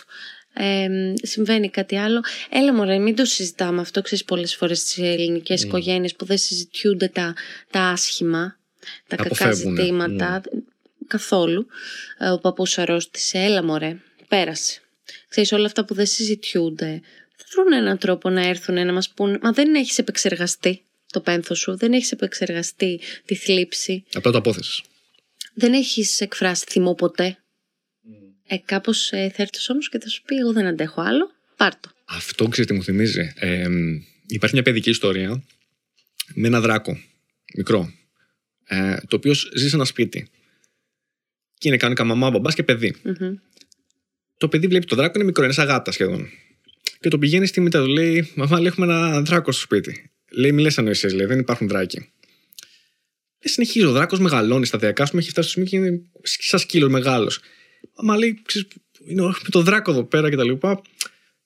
Του φτιάχνει πρωινό. Έλα, λέει η γυρισμένη μητέρα με την πλάτη, ξέρω εγώ, μη λες ανοησίες τώρα, λέει, δεν υπάρχουν mm. πράγματα σαν δράκι.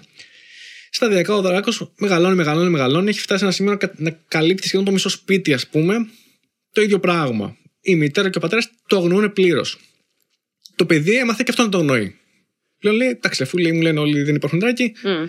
λογικά δεν υπάρχει, εσύ από κύμα της φαντασίας μου. Κάποια στιγμή έχει φτάσει και φτάσει σε μέγεθος σπιτιού. Το παίρνει μαζί του, δηλαδή περπατάει ναι. και το έχει πάρει μέσα στο σπίτι και φεύγει. Κάποια στιγμή οι γονείς έχουν παλαβιάσει. Λέει ρε μαμά, λέει, μα είναι ο δράκος εδώ. Ναι, λέει, το βλέπω, λέει. Τελικά τώρα λέει, τι να κάνουμε. Μόλις το βλέπουν και του δίνουν σημασία, ο δράκος αρχίζει και μικραίνει ξανά. Mm. Και λέει, μα τι έγινε λέει, με αυτό το δράκο, λέει, γιατί λέει άραγε λέει, να αυξομοιώθηκε έτσι, ξέρω εγώ, το, το μέγεθός του. Και καταλήγει το, το γιο της ιστορίας είναι, δεν ξέρω ρε μαμά, λέει, αλλά νομίζω ότι λέει, μάλλον ήθελε, ήθελε να τον προσέξουμε. Mm. Και μετά καταλήγει που σε αυτή την ιστορία την έλεγε ένας ψυχολόγος και λέει, Πόσες φορές έχετε πάει σε ένα σπίτι και έχετε δει ότι υπάρχει ένας δράκος στο σπίτι, αλλά οι ένοικοι του σπιτιού κάνουν σαν να μην υπάρχει. Μα έτσι είναι. Ε; Ε, και όσο το αγνοείς, μεγαλώνει. Ακριβώς. Και απλά εσύ το αγνοείς. Και ό,τι εσωτερικό, όχι μόνο τα αρνητικά. Γιατί ξέρεις, υπάρχουν και, και μυστικά, για παράδειγμα, στις οικογένειες. Mm. Δεν είναι μόνο τα αρνητικά συναισθήματα. Είναι οικογένειες που δεν τσακώνονται ποτέ, για παράδειγμα. Οπότε mm. απαγορεύονται σε εισαγωγικά κάποια συναισθήματα να έρθουν. Ο θυμός, η θλίψη. Γονεί που λένε, Έλα, Μωρή, είμαι μια χαρά. Και τα παιδιά βλέπουν ότι καταραίει ο γονιός. Όλα αυτά, εάν δεν επεξεργαστούν, έρχονται με κάποια μορφή. Είτε αυτό σημαίνει μου πέφτουν τα μαλλιά, είτε αυτό σημαίνει κάποιο αυτοάνωσο σε ε, έτσι, ένα μεταγενέστερο στάδιο, είτε αυτό σημαίνει κρίση πανικού, είτε ε, ε, σημαίνει οποιαδήποτε σωματοποίηση μπορεί να έχω στο μάχη. Πολύ κλασικό. Πονοκέφαλη ανεξήγητη.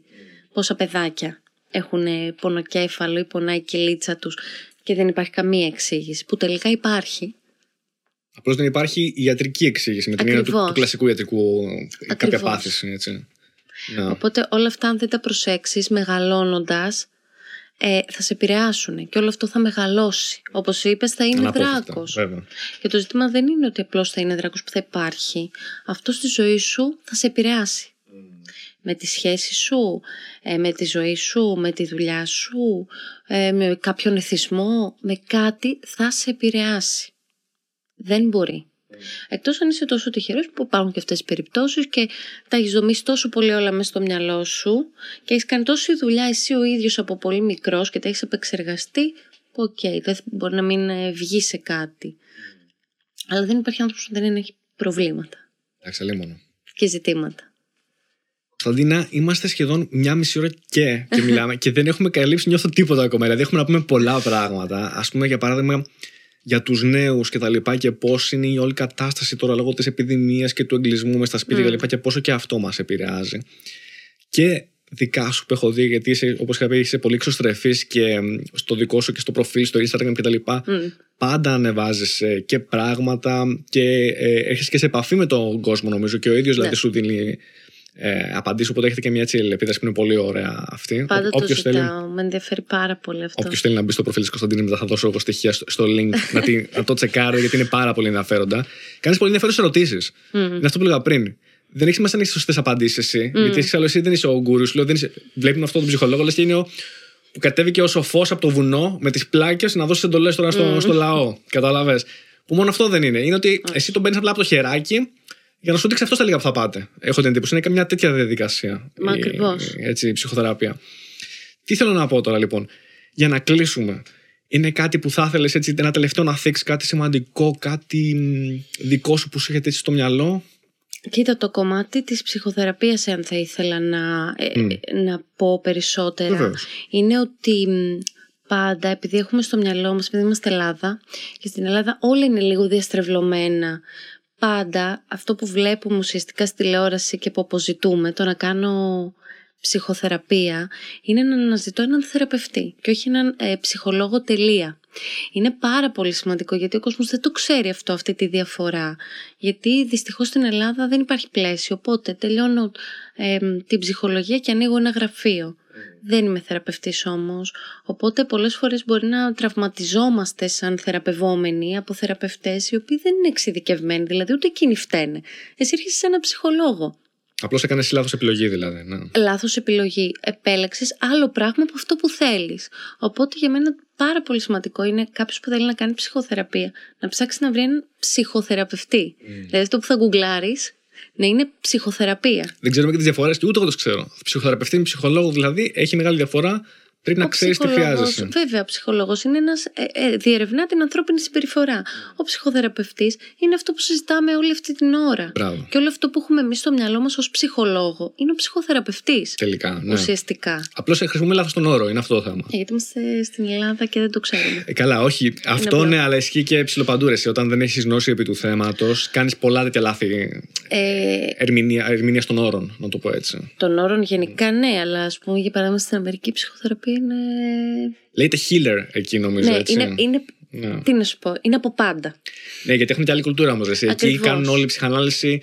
Εδώ είναι και, τα, Ακριβώς. δεν είναι και ταμπού. Ήταν μέχρι πολύ πρόσφατα, ήταν πολύ ταμπού. Ποιος θα έλεγε; Ακόμα πολλές φορές Ναι. είναι ταμπού. να πω εγώ ας πούμε, σε κάποιον ότι. Άμα, άμα, να το πω μάλλον σε ένα φίλο μου τώρα που είναι στην ίδια ηλικία με μένα, είναι cool. Να το πω στην. Σε ε, παρέα. ναι, λέω ρε παιδί μου, σε παρέα. ή στους- να το πω στου. Ε, το πετάξω έτσι χαλαρά σε συνέντευξη, σε casual συζήτηση με, ξέρω εγώ, με τη μητέρα μου ή να το έλεγα τώρα Στους στο. γονείς είναι πιο δύσκολο, ναι, έχεις δίκιο. Γιατί είναι και μια αλφα ηλικία και αυτοί έχουν άλλες αντιλήψεις. Τύπου τι σημαίνει τώρα Συμφωνώ. ψυχοθεραπευτής, ψυχολόγος, τρέχα γύρευε. Και στην ηλικία μας, όταν είμαι σε παρέα, ξέρεις, όλοι πέφτουν πάνω μου, να σου πω και αυτό, να σου πω και εκείνο, αλλά ξέρεις, ποτέ δεν πάνε σε θεραπευτή. Ναι. Ξέρεις, πάντα πέφτουν να σου κάνουν χίλιες ερωτήσεις. Αυτό σημαίνει κάτι, αλλά δεν θέλει κανένας να κάνει ψυχοθεραπεία. Ξέρεις, αυτό είναι το, το παράδοξο, αλλά οκ. Ναι, εγώ Πίσω από αυτό θέλω. παράδοξο είναι και λάθος. Δηλαδή, ρε, εσύ αμέσως να φούρνε, ερχόντουσαν όλοι πάνω στο ζητάνε ψωμί και δεν έχετε κανείς στο φούρνο. Για... Έτσι είστε, έτσι Ναι. ξηγέστε. Και που ούτε ο τέλο είναι πολύ λάθος για όλους τους λόγους. Γιατί πρώτον, εσύ άμα είσαι σε παρέα και είσαι, έχεις βγει, δεν θες να ασχοληθείς επαγγελματικά προφανώς με αυτό εκείνη τη στιγμή. Είναι άλλη συ- στιγμή για σένα. Εντάξει, ναι, αυτό είναι άλλο κομμάτι. Μα είναι που και αφήνω αυτό. τη δουλειά. Είναι το άλλο ότι έρχεται άλλο σε σένα να σε ρωτήσει. Τι, τι θες να πούμε εκείνη τη στιγμή; Τώρα θα κάνουμε επαγγελματική συνεδρία. Δηλαδή γίνεται αυτό το Ναι, μα πράγμα. δεν θέλουν κιόλας. Ξέρεις, όλοι έχουν ενδιαφέρον γι' Ναι. αυτό. Τους εξητάρει να μάθουν ποιο είναι το πιο ακραίο σου περιστατικό και αυτά. Αλλά δεν θέλουν. Μα δεν θέλουν να κάνουν ψυχοθεραπεία, θέλουν να κάνουν κουτσομπολιό. Ναι. Άμα θέλουν να ρωτήσουν ποιο είναι το πιο ακραίο προσωπικό, κάνουν εκείνη τη στιγμή άλλη διαδικασία. Ναι, ναι, ναι, εννοείται. αυτό δεν είναι, αυτό δεν λέγεται ψυχοθεραπεία εκείνη τη στιγμή. Τίποτα. Αλλά τέλος πάντων, εντάξει. Οπότε θα έλεγες, ε, σαν γενικότερα συμβουλή, να ψάξεις τον ειδικό για σένα που σου ταιριάζει και Ναι. στην, ειδική, στην σωστή ειδικότητα, έτσι. Μ, Και να μην Ψυχοθεραπευτή δηλαδή. κουκλάρεις, ε, ασθένειες κτλ. Δηλαδή πως οι άνθρωποι έρχονται και μου λένε έχω την τάδε διαταραχή. Όχι. Αν έχεις διαταραχή θα σε παραπέμψω σε έναν ψυχίατρο και θα σε βοηθήσει. Πάντα να ζητάμε βοήθεια από έναν ειδικό. Δεν μπορούμε να τα κάνουμε όλα μόνοι μας. Μην έχουμε πάντα αυτή την ε, Εγώ οπότε γκουγκλάρω. εντύπωση. Οπότε έχω πονοκέφαλο, π.χ. οπότε έχω κάτι και το γκουγκλάρω. Καταλήγω να είμαι. Να, Πεθαίνεις. να, είναι, ή να έχω καρκίνο ή να είμαι έγκυος. Ναι, ναι, ναι. Ένα από τα δύο μου βγάζει το Α, αποτέλεσμα. νόμιζα πεθαίνεις αύριο. Και, και πιο πιθανό είναι να έχω εγκυμοσύνη τελικά. Και λέω, κοίταξε να δεις, λέω, δεν το ήξερα. Εγώ τους λέω ότι θα έχεις όλα αυτά. Δηλαδή, ξέρεις, καμιά φορά κάνω και πλάκα μέσα σε Ναι. αυτό. Ε, ναι, τι θα Έχεις κάνεις; τόσα πολλά. Θα κάνεις. Και ναρκιστική και. Πω, φοβερό. Διαταραχή. Δηλαδή, δεν είσαι για εδώ, είσαι για. κατευθείαν, για, για ψυχιατρική. δηλαδή, κάπου, ναι, μην κουκλάρουνε. Δηλαδή, Ναι. οκ. Και ο όρος ψυχίατρος επίσης λειτουργεί λίγο. Είναι γιατρός. Ναι, είναι καμία ψυχίατρος σχέση με τον ακριβώς. ψυχολόγο. Που ε, και αυτό χρησιμοποιείται λάθος Ψυχίατρο, όρος. γιατρός, δίνει φαρμακευτική αγωγή. Αν έχει κάποια εκπαίδευση ψυχοθεραπευτική, μπορεί να είναι και ψυχοθεραπευτής. Αλλά είναι διαφορετικό. Δηλαδή, πάντα θα δούμε θεραπευτή, είτε είναι ψυχίατρος, μπορεί να είναι και κοινωνικός λειτουργός σαν πρώτο πτυχίο.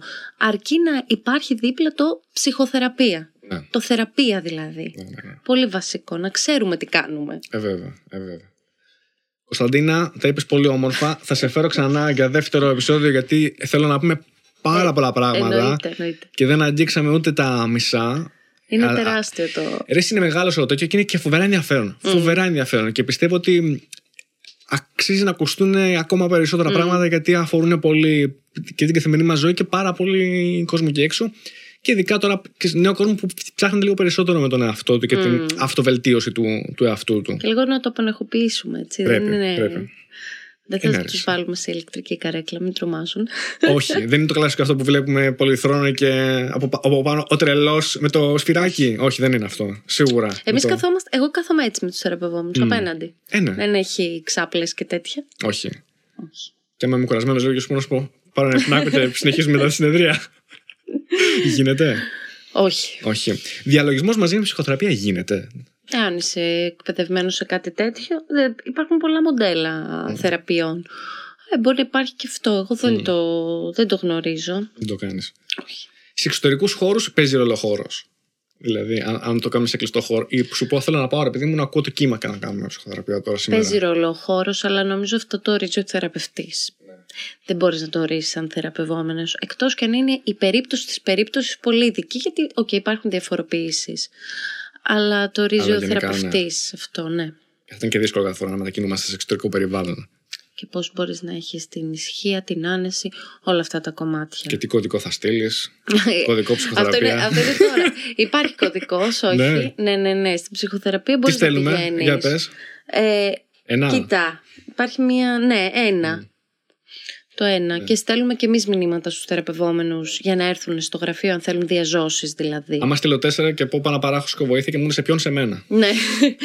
δεν ξέρω αν θα στο δεχτούν. Δεν Αν θα δείξει το το δεχτούν. δικό μου το μήνυμα. Να τους θα το- εξηγήσω, ρε παιδιά. δηλαδή να σας πω, να μιλήσουμε για τη φωτοβελτίωση. Μπερδεύτηκα. Και να κάτσω εκεί με όλοι μαζί στο περιπολικό να τα πούμε όλοι μαζί, παιδιά. Και να, και να κάτσουμε όλοι μαζί να τα αναλύσουμε. Α, με έχουν σταματήσει και εμένα. Ναι. Και σου έχουν πει; Ε, μου έχουν πει. Αυτό βοηθάει αυτό. Ξέρεις, Ας πω, ο Αυτό παίζει. αστυνομικός. Γιατί Ναι, δεν. Ναι. ε, Ναι, πολύ αστείο. Τώρα αντί να κάνεις κουβέντα. ναι, τι να σου πω. Ναι. Ψι- Ψιλοπαίζει μωρέ, ψιλοβοηθάει. Mm. Εντάξει τώρα, μην φανταστείς κιόλας. Ναι, ξέρεις και εγώ ψαρωμένη τι συμβαίνει. Μου είχαν πρώτη φορά που με σταμάτησαν. Ε, ναι. Λέω, «Οχ, Ε, ναι, τι να πεις. την αναλύσω. Ναι, ελάτε. Ελάτε. Ξέρετε, επηρεαζόμαστε πολύ και το Hollywood από ταινίες, από το ένα από το άλλο και έχουμε στην ιδέα στο μυαλό μας πολλές φορές ότι είναι κάτι τέτοιο, μάλλον, ξέρεις. Ναι, ναι. Κάτι λίγο. δεν ξέρω τι. Σου λέω για από ελληνικές ταινίες που όλες οι ελληνικές ταινίες δείχνουν ότι πρέπει να είσαι ψυχάκι για να Για να πας. πας σε ψυχολόγο. Όλοι γυρνάνε και σου λένε ναι, ναι, ναι. Από όλες τις σειρές τις ελληνικές και να δεις, όχι τις πιο πρόσφατες, λίγο πιο παλιά, είναι όλες έτσι. Δεν τρομάζεις να πας. Εγώ είχα ένα μικρό πρόβλημα με τις παλιές ελληνικές σειρές που κάποιες μου άρεσαν κιόλας, αλλά είχα μεγάλο πρόβλημα γιατί είχε πολύ αυτή την αισθητική της τσιρίδα. Ναι, ναι. Που εμένα δεν το μπορώ. Δηλαδή, αν, αν ακούσεις, να βάλεις σε background σειρέ, το 90s κυρίως, κάθε τόσο ακούς ένα ξεφωνητό. Ουρλιαχτά. Μια ουρλιά, είναι τσιρίδα, τσιρίδα. Ναι, ναι, ναι. Και με ενοχλεί πολύ ρε εσύ αυτό. Δεν ξέρω γιατί. Δεν ξέρω αν το είχαμε στην κουλτούρα μας και πήγε εκεί ή αυτό μας το. ξέρεις, μας δίνει το βήμα και συνεχίζουμε έτσι. Την αισθητική του νευρωτισμού, να το πω έτσι. Κοίτα, από όλα τα έτσι, ταξίδια και αυτά που έχω κάνει, βλέπω ότι οι ξένοι θεωρούν ότι φωνάζουμε. Ναι, θεωρούν ρε, ότι τσακωνόμαστε. Και εμείς και οι Ιταλοί. Ναι, είμαστε λίγο- ότι τσακωνόμαστε. Δηλαδή, ναι. πολύ όταν υπάρχει ένας ξένος έτσι στο Μμ. περιβάλλον, λέει τσακώνεστε. Όχι καλέ. Μόνιμα. Όχι. Γιατί, Δηλαδή αυτή είναι η κουβεντούλα, ξέρεις. Αυτό κάνουμε γενικά. Αυτή είναι η φάση μας. Εμείς έτσι τη βρίσκουμε. Ναι. Να ανάβουν λίγο τα αίματα γιατί αλλιώς δεν βαριόμαστε κιόλας. Μην νομίζεις. Είναι η υψηλή τόνη. Ναι, είμαστε. Και εγώ ειδικά είμαι πάρα πολύ υψηλό τόνο, τον έχω παρατηρήσει. Και εγώ έχω πολύ δυνατή φωνή. Εντάξει. Στις Λοιπόν, συνεδρίες δεν φαίνεται τόσο, αλλά. το ρίχνεις λίγο τον τόνο. Νομίζω παίζει και ρόλο και τι κάνεις εκείνη τη στιγμή. Ναι. Α, και αλλάζει τον τόνο σου είναι και αυτό αυτομοτή. Ναι, ναι, ναι, ναι, ναι. διαδικασία. Λοιπόν, Κωνσταντίνα, νομίζω το κλείσαμε το διωράκι, το καβαλήσαμε. Τέλεια. Έχουμε άλλο ένα διωράκι minimum, μπορεί και άλλο δύο ώρο. Θα το κάνουμε τα επεισόδια Netflix θα ανεβούν, να ξέρεις μετά. Χαμός. θα κάνουμε συνδρομές. Επισόδιο ψυχοθεραπείας. Κανονικά, θα λέγεται. Πες ένα επεισόδιο για την πλατφόρμα. Πώς θα λέγεται η πλατφόρμα, πες ένα καλό όνομα. Να το ονομάσουμε. Α, έπεσε στην περίπτωση. Δεν το έχω καθόλου με αυτά. Ε, κάτι σε Flix να τελειώνει. Α, σε Flix. Σε Flix να τελειώνει. Psychoflix. Psycho Flix. Πω. Τι είπες τώρα, να το κάνουμε λίγο trademark, αυτό να μα το Ε. κλέψουνε. Λοιπόν, σε ευχαριστώ πάρα πολύ Εγώ που σε σε είχα ευχαριστώ. εδώ. Θα σε φέρω οπωσδήποτε, θα σε, Εγώ, ξανα... εννοείται. θα σε βάλω στην ταλαιπωρία. Εννοείται, εννοείται. Καμία ταλαιπωρία μου αρέσει πάρα πολύ. Το λέγαμε και πριν η δουλειά, οπότε δεν έχω κανένα πρόβλημα να μιλάω για αυτή. Λοιπόν, Κωνσταντίνα, πες άμα θες κάποια άλλα δικά σου κανάλια μέσα που μπορεί να σε βρει ο κόσμος, αν ενδιαφέρεται. Ε, εντάξει, στο, στο Instagram. Το Instagram, το Κωνσταντίνα βάλεις, είπες, Αδαμοπούλου, ναι, ναι. σαν link. Ε, εντάξει, πάλι Facebook Κωνσταντίνα Δαμοπούλου. Και μετά άρθρα, αν θέλει να διαβάσει, υπάρχουν στο allaboutparents.gr που είναι το site μας, που έτσι το έχουμε αναπτύξει πολύ και είμαι πολύ περήφανη για αυτό το, το Και εγχείρημα. πολύ καλά κάνεις. Και πολύ καλά κάνεις. Σε ευχαριστώ πάρα πολύ Και που εγώ σε είχα σε εδώ ευχαριστώ. και θα τα πούμε την επόμενη φορά. Καλή συνέχεια. Over and out.